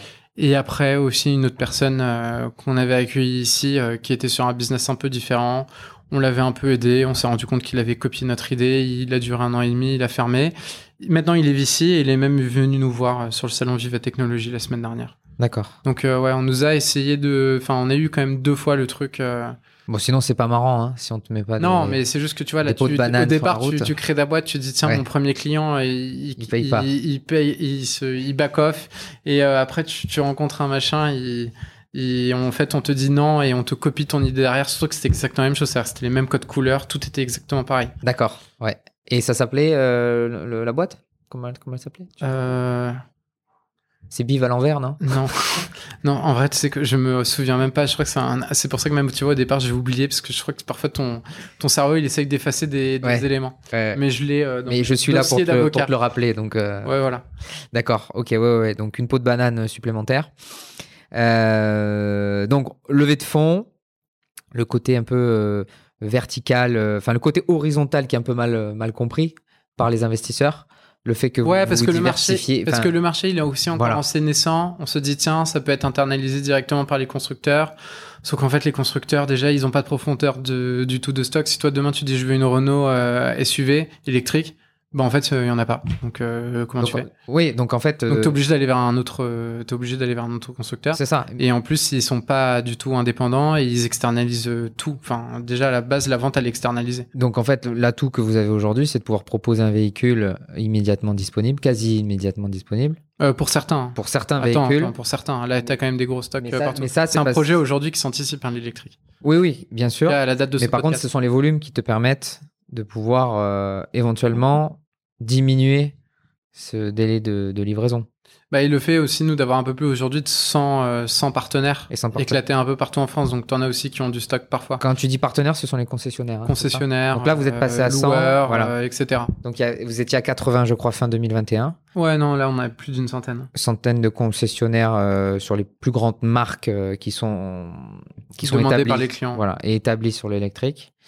Euh, levée de fonds réalisée auprès de Vieille idée. Voilà, Via ID, qui est le fonds de Mobivia, qui est la société euh, mère, euh, entre autres, de Noroto. Exactement. Donc, un million et demi levé. Hmm. Euh, Au total, ouais. Est-ce qu'il y avait d'autres fonds intéressés? Vous avez pu faire un choix? Est-ce que vous avez eu le luxe de faire un choix? En fait, nous, ça s'est fait assez naturellement, euh, le process de la levée de fonds, euh, dans le sens qu'en fait, on était incubé au Move Lab, donc l'incubateur de mobilité de Station F, qui du coup était cofondé par euh, Mobilian, qui en gros les représentants du secteur de l'automobile, l'équivalent du MEDEF, mais pour l'automobile, quoi, et Vieille Idée.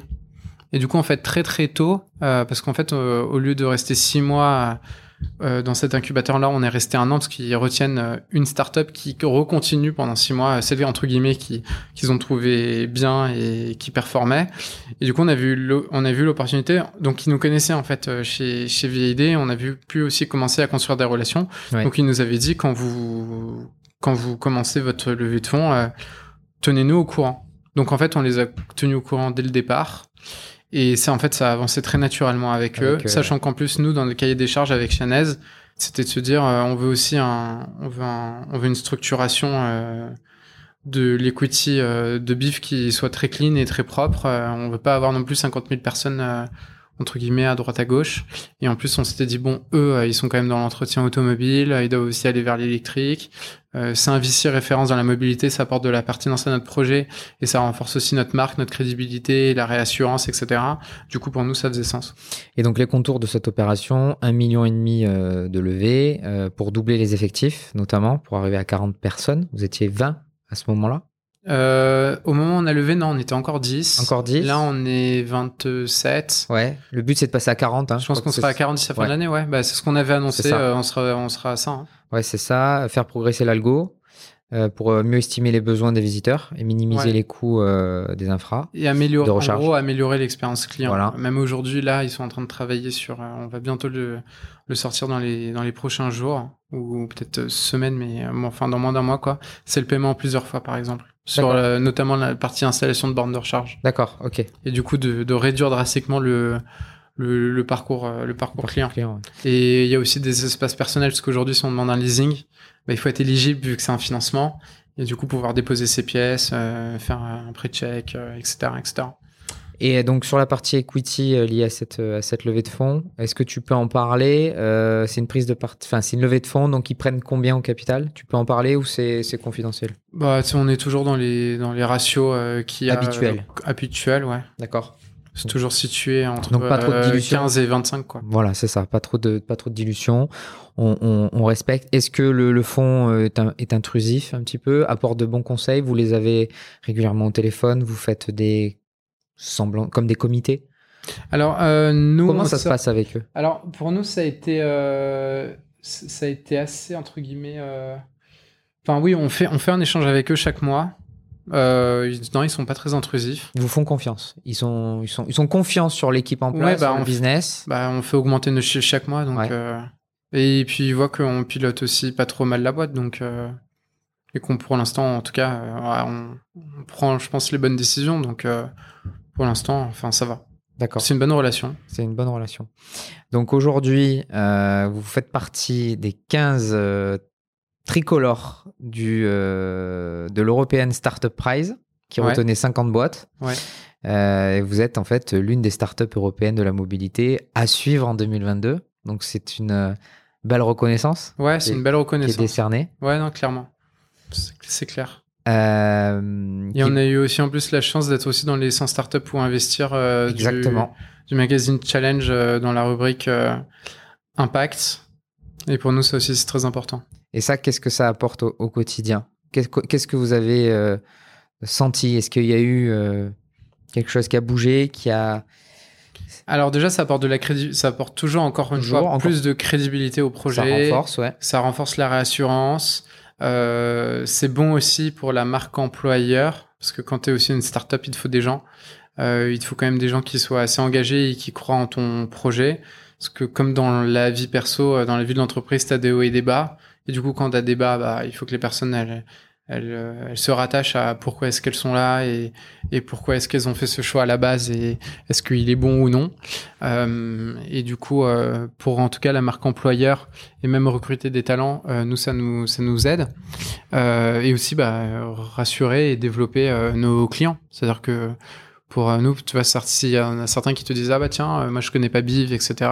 pourquoi je vous ferai confiance? Tous les éléments que tu viens de citer, ça les ça les rassure.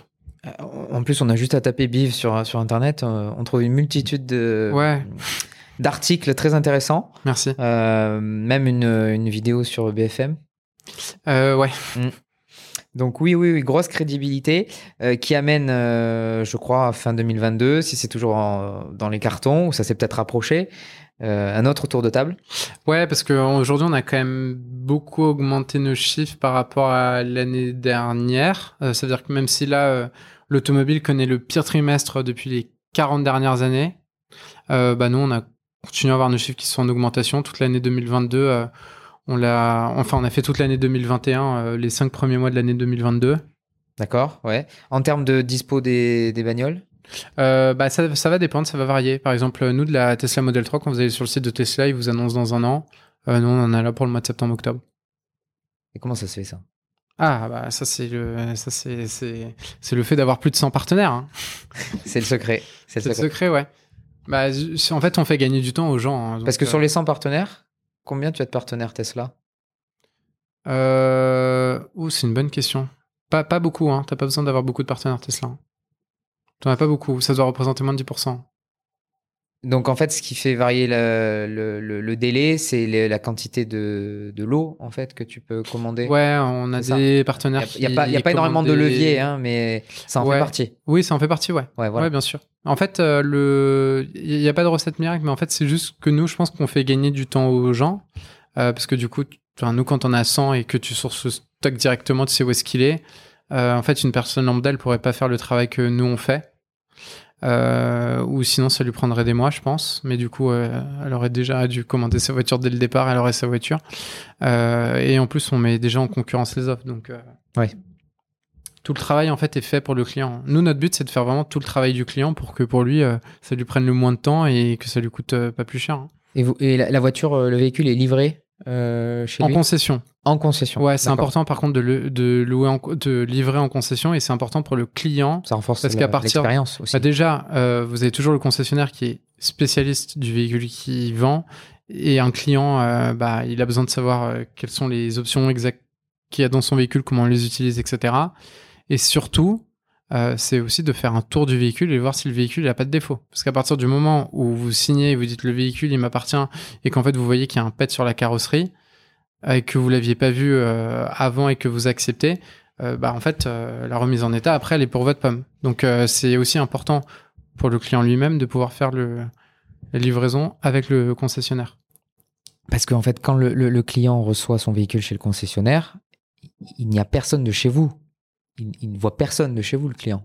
Il voit le concessionnaire. Euh, ça dépend où. Pour l'instant en Ile-de-France, s'il voit des gens de chez nous, pour l'instant pas hors Ile-de-France, euh, non. Et si je veux, par exemple, euh, je t'embête avec ma question, mais Non, avec si je veux une, si je, je suis en Corrèze, Ouais. que je, je commande une voiture Ouais. via ton site, Oui. où est-ce que je peux la récupérer? Ça va être le concessionnaire qui va être le plus près de chez toi. Et euh, Nous, on va faire en sorte que, bah, on demande justement dans les qualifications aussi, est-ce que vous avez aussi des préférences euh, sur le... donc ça veut dire que dans tes euh, 100 concessionnaires référencés, On essaie quand même d'avoir un maillage et c'est pour ça que là, le maillage, après, on l'étend parce que d'abord, tu vises les très grosses zones, là où tu sais qu'il y a énormément de gens et c'est là où tu as d'abord beaucoup aussi de demandes. Donc, région parisienne, lyonnaise, euh, marseillaise, euh, de Bordeaux, etc. Et après, euh, tu vas. C'est pour ça qu'aussi la data elle est assez importante, c'est de regarder où est-ce qu'- où est-ce qu'il est ton maillage et où est-ce que tu as des demandes pour aussi développer un nouveau partenariat. Parce qu'après, nous aussi, sur le partenariat, tu as besoin aussi après de ramener du volume à ton partenaire euh, et d'être pertinent euh, pour lui. parce que ma question euh, sous-jacente, c'est est-ce que tu peux livrer un véhicule d'une marque euh, Oui, quelle par contre, qu'elle ça aussi, soit on le fait. dans une concession qui n'est pas référencée chez toi?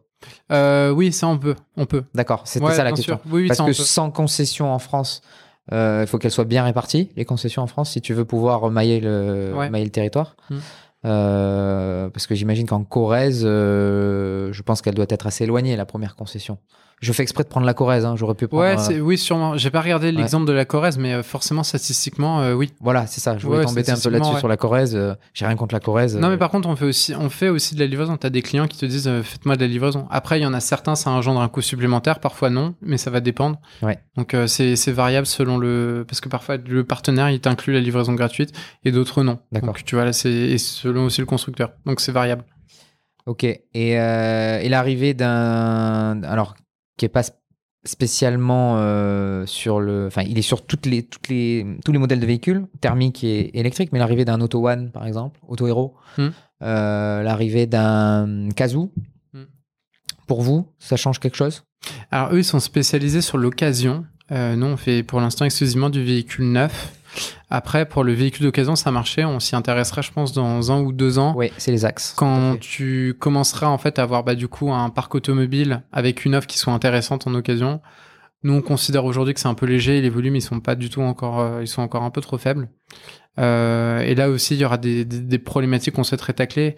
Mais bon, vu que c'est un peu stratégique, euh, je vais pas te donner les idées là comme ça au podcast, sachant qu'on les a pas encore faites. Ouais. Ça peut amener une réflexion euh, supplémentaire. euh. Et donc, 8, euh, 8 à 10 millions de levées souhaitées pour la fin d'année? Ouais. On est toujours sur ces métriques-là? Euh, ouais, ouais, bah nous ce qu'on annonce, euh, on, on se donne après les moyens pour essayer de le faire. Donc là, vous êtes en process déjà? Non. Peut-être un, Non, un autre tour de rentrée. table de via idée ou c'est pas c'est pas encore prévu au programme euh, Bah, on, on verra aussi. Il faut qu'on prenne les discussions aussi avec eux, mais euh, ça sera, on fera, enfin, sera, c'est un process qu'on démarrera euh, pas avant la rentrée. Donc là, en tout cas, c'est pour attaquer l'international. C'est pour euh, aller attaquer l'international euh, parce qu'on a déjà aussi des demandes de l'international. D'accord. Enfin, déjà le site il est en français, donc forcément on a des demandes du Benelux, etc. Après la problématique qu'on a citée au départ de décarboner le parc automobile, c'est une problématique qui est européenne. Et les aujourd'hui les, les- les problématiques de vente de véhicules électriques, bah, c'est aussi une problématique qui est européenne euh, parce qu'en France on est, enfin c'est la problématique elle est identique en Espagne, en Italie, euh, Portugal, en Allemagne, etc. Exactement. Et donc, les, les projets de développement, aller un peu plus sur la flotte de TPE-PME E aujourd'hui, qui n'est pas hyper bien couverte par les loueurs. Voilà, ça on le fait déjà. Vous le faites déjà? Ouais, ils sont assez satisfaits parce que du coup, c'est pareil, ils n'ont pas forcément de gestionnaire de flotte en interne ou, ou même parfois le gestionnaire de flotte, il a besoin un peu d'accompagnement. Donc, on leur fait des mesures euh, de coût de revient de leur flotte, on leur rédige euh, alors la car policy, euh, désolé encore pour l'anglicisme, c'est quelle est la, la stratégie qu'on met en Mm. place euh, d'investissement pour euh, tiens dire tiens si j'ai des commerciaux euh, je leur mets des véhicules à tel loyer par mois je le dépasse pas etc mais vu qu'il y a quand même des différences euh, de tarification thermique et électrique, il y a des ajustements qui sont à faire euh, et de les accompagner sur euh, bah, les équipés de véhicules électrifiés, euh, l'installation d'infrastructures de recharge, euh, etc. Comme les panneaux photovoltaïques que vous voulez euh, développer davantage pour la recharge des véhicules. Ça, c'est chez les particuliers? Ce sera les deux, je pense. D'accord. En tout cas, là, les demandes que l'on a actuellement, c'est des deux. Attaquer le marché de l'occasion, ça, tu en as parlé.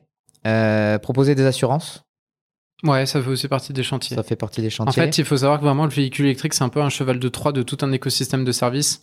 Après, c'est à nous en interne de très bien définir quelle est la priorité numéro un et comment est-ce qu'on on peut adresser le, la solution le plus rapidement possible et de la manière la plus efficiente euh, possible.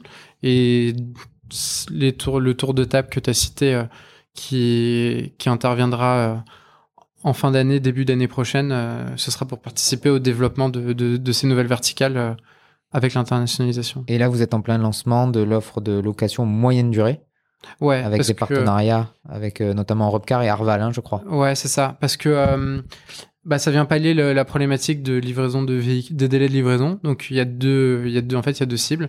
Il y a ceux qui, bah, qui commandent un véhicule et alors là c'est incompressible. T'as des délais qui peuvent durer 6, 8 mois. Et alors là, faire de la location moyenne durée, si t'as déjà rendu ton véhicule ou tu dois le rendre, ça te permet d'avoir un effet tampon entre les deux, Mm. de, de pouvoir quand même continuer à être mobile. Et l'autre, euh, c'est pour ceux qui quand même se posent la question de l'électrique, qui ont parfois un peu trop peur et qui se disent bon bah je préférerais tester pendant une période donnée euh, avant de me lancer, de m'engager sur 3 ans, 4 ans ou 5 ans euh, euh, en moyenne, vous visez quelle, quelle durée de location? De location. C'est entre 3 et 12 mois. 3 et 12, 3 et 12 mois, d'accord. Ouais. Ok, donc on peut tester sur 3 mois un véhicule. Ouais, même un mois, hein, vous pouvez. D'accord, C'est juste qu'après, forcément, plus la durée est longue, plus, les- plus le loyer est faible. bien sûr, tout à fait. Et le but ultime, rentrer en bourse. Euh, plus tard, ah, on sait pas, on en a pas discuté avec Chanès. C'est vrai? Non, on n'a pas discuté. Ou c'est stratégique, tu veux pas m'en parler? Comment? Non, non, vraiment. Non, non, non, mais vous l'avez, vous, l'avez dans un coin de votre tête, j'imagine. Pourquoi pas? On en est Ça pas fait partie d'une méthode pas- de financement de toute Ouais, ouais, bien sûr. Mais pour l'instant, on n'en est pas du tout là. Il faut pas non plus, je pense, griller les étapes. euh. On va rester, je pense, assez humble pour l'instant sur ce sujet-là. hein. Solal, On pas a encore fait un, un grand tour. Est-ce qu'on a oublié de parler quelque chose? Euh, Ou est-ce que tu as envie de parler quelque chose qui te tient à cœur? Je vais pas trop t'embêter avec mes questions dont j'ai l'habitude de poser. euh, parce que Solal, je lui ai Ah oui, beaucoup, de, beaucoup de son temps. C'est vrai qu'on a. Euh, Le temps passe vite, mais c'était très agréable. Est-ce qu'on a oublié de parler de quelque chose? Ou alors est-ce que je peux te demander si tu as des routines quotidiennes que tu as mises en place depuis euh, que tu es entrepreneur, depuis que tu gères des équipes? Comment, comment tu gères ta vie aujourd'hui euh, Ouais. Euh, moi, peut-être un sujet dont j'aimerais parler quand même assez rapidement, euh, c'est quand même de l'entrepreneuriat mixte. Et là, du coup, j'aimerais quand même parler au nom de Chanès parce que je trouve que l'entrepreneuriat féminin, il est pas, il est pas, il est pas assez poussé aujourd'hui.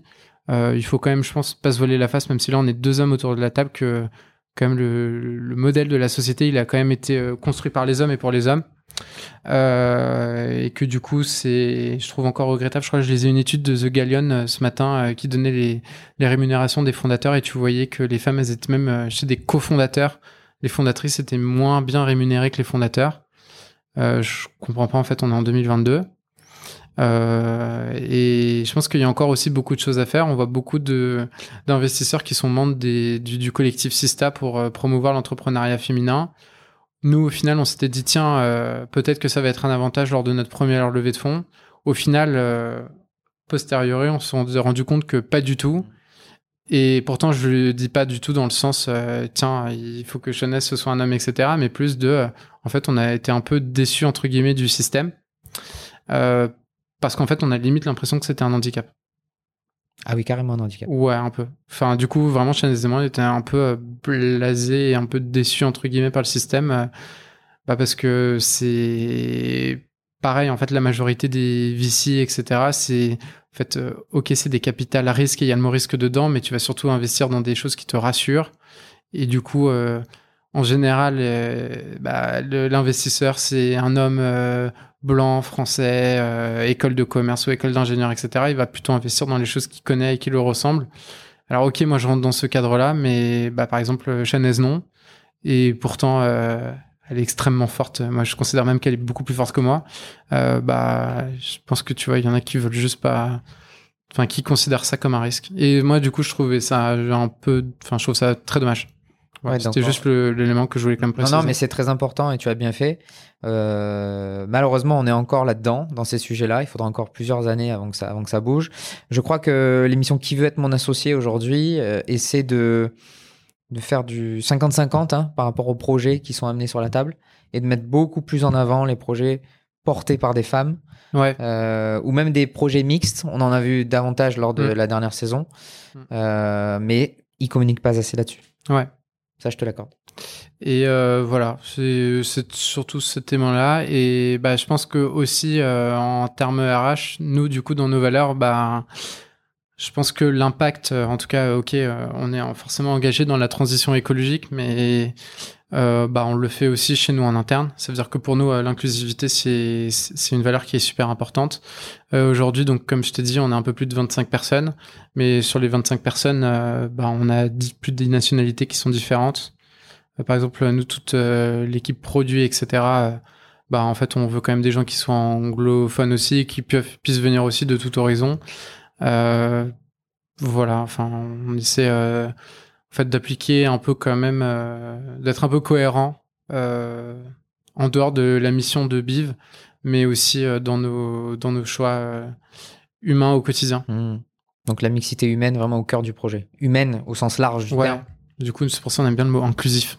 ouais, tout à fait. Euh, super, merci, merci Solal.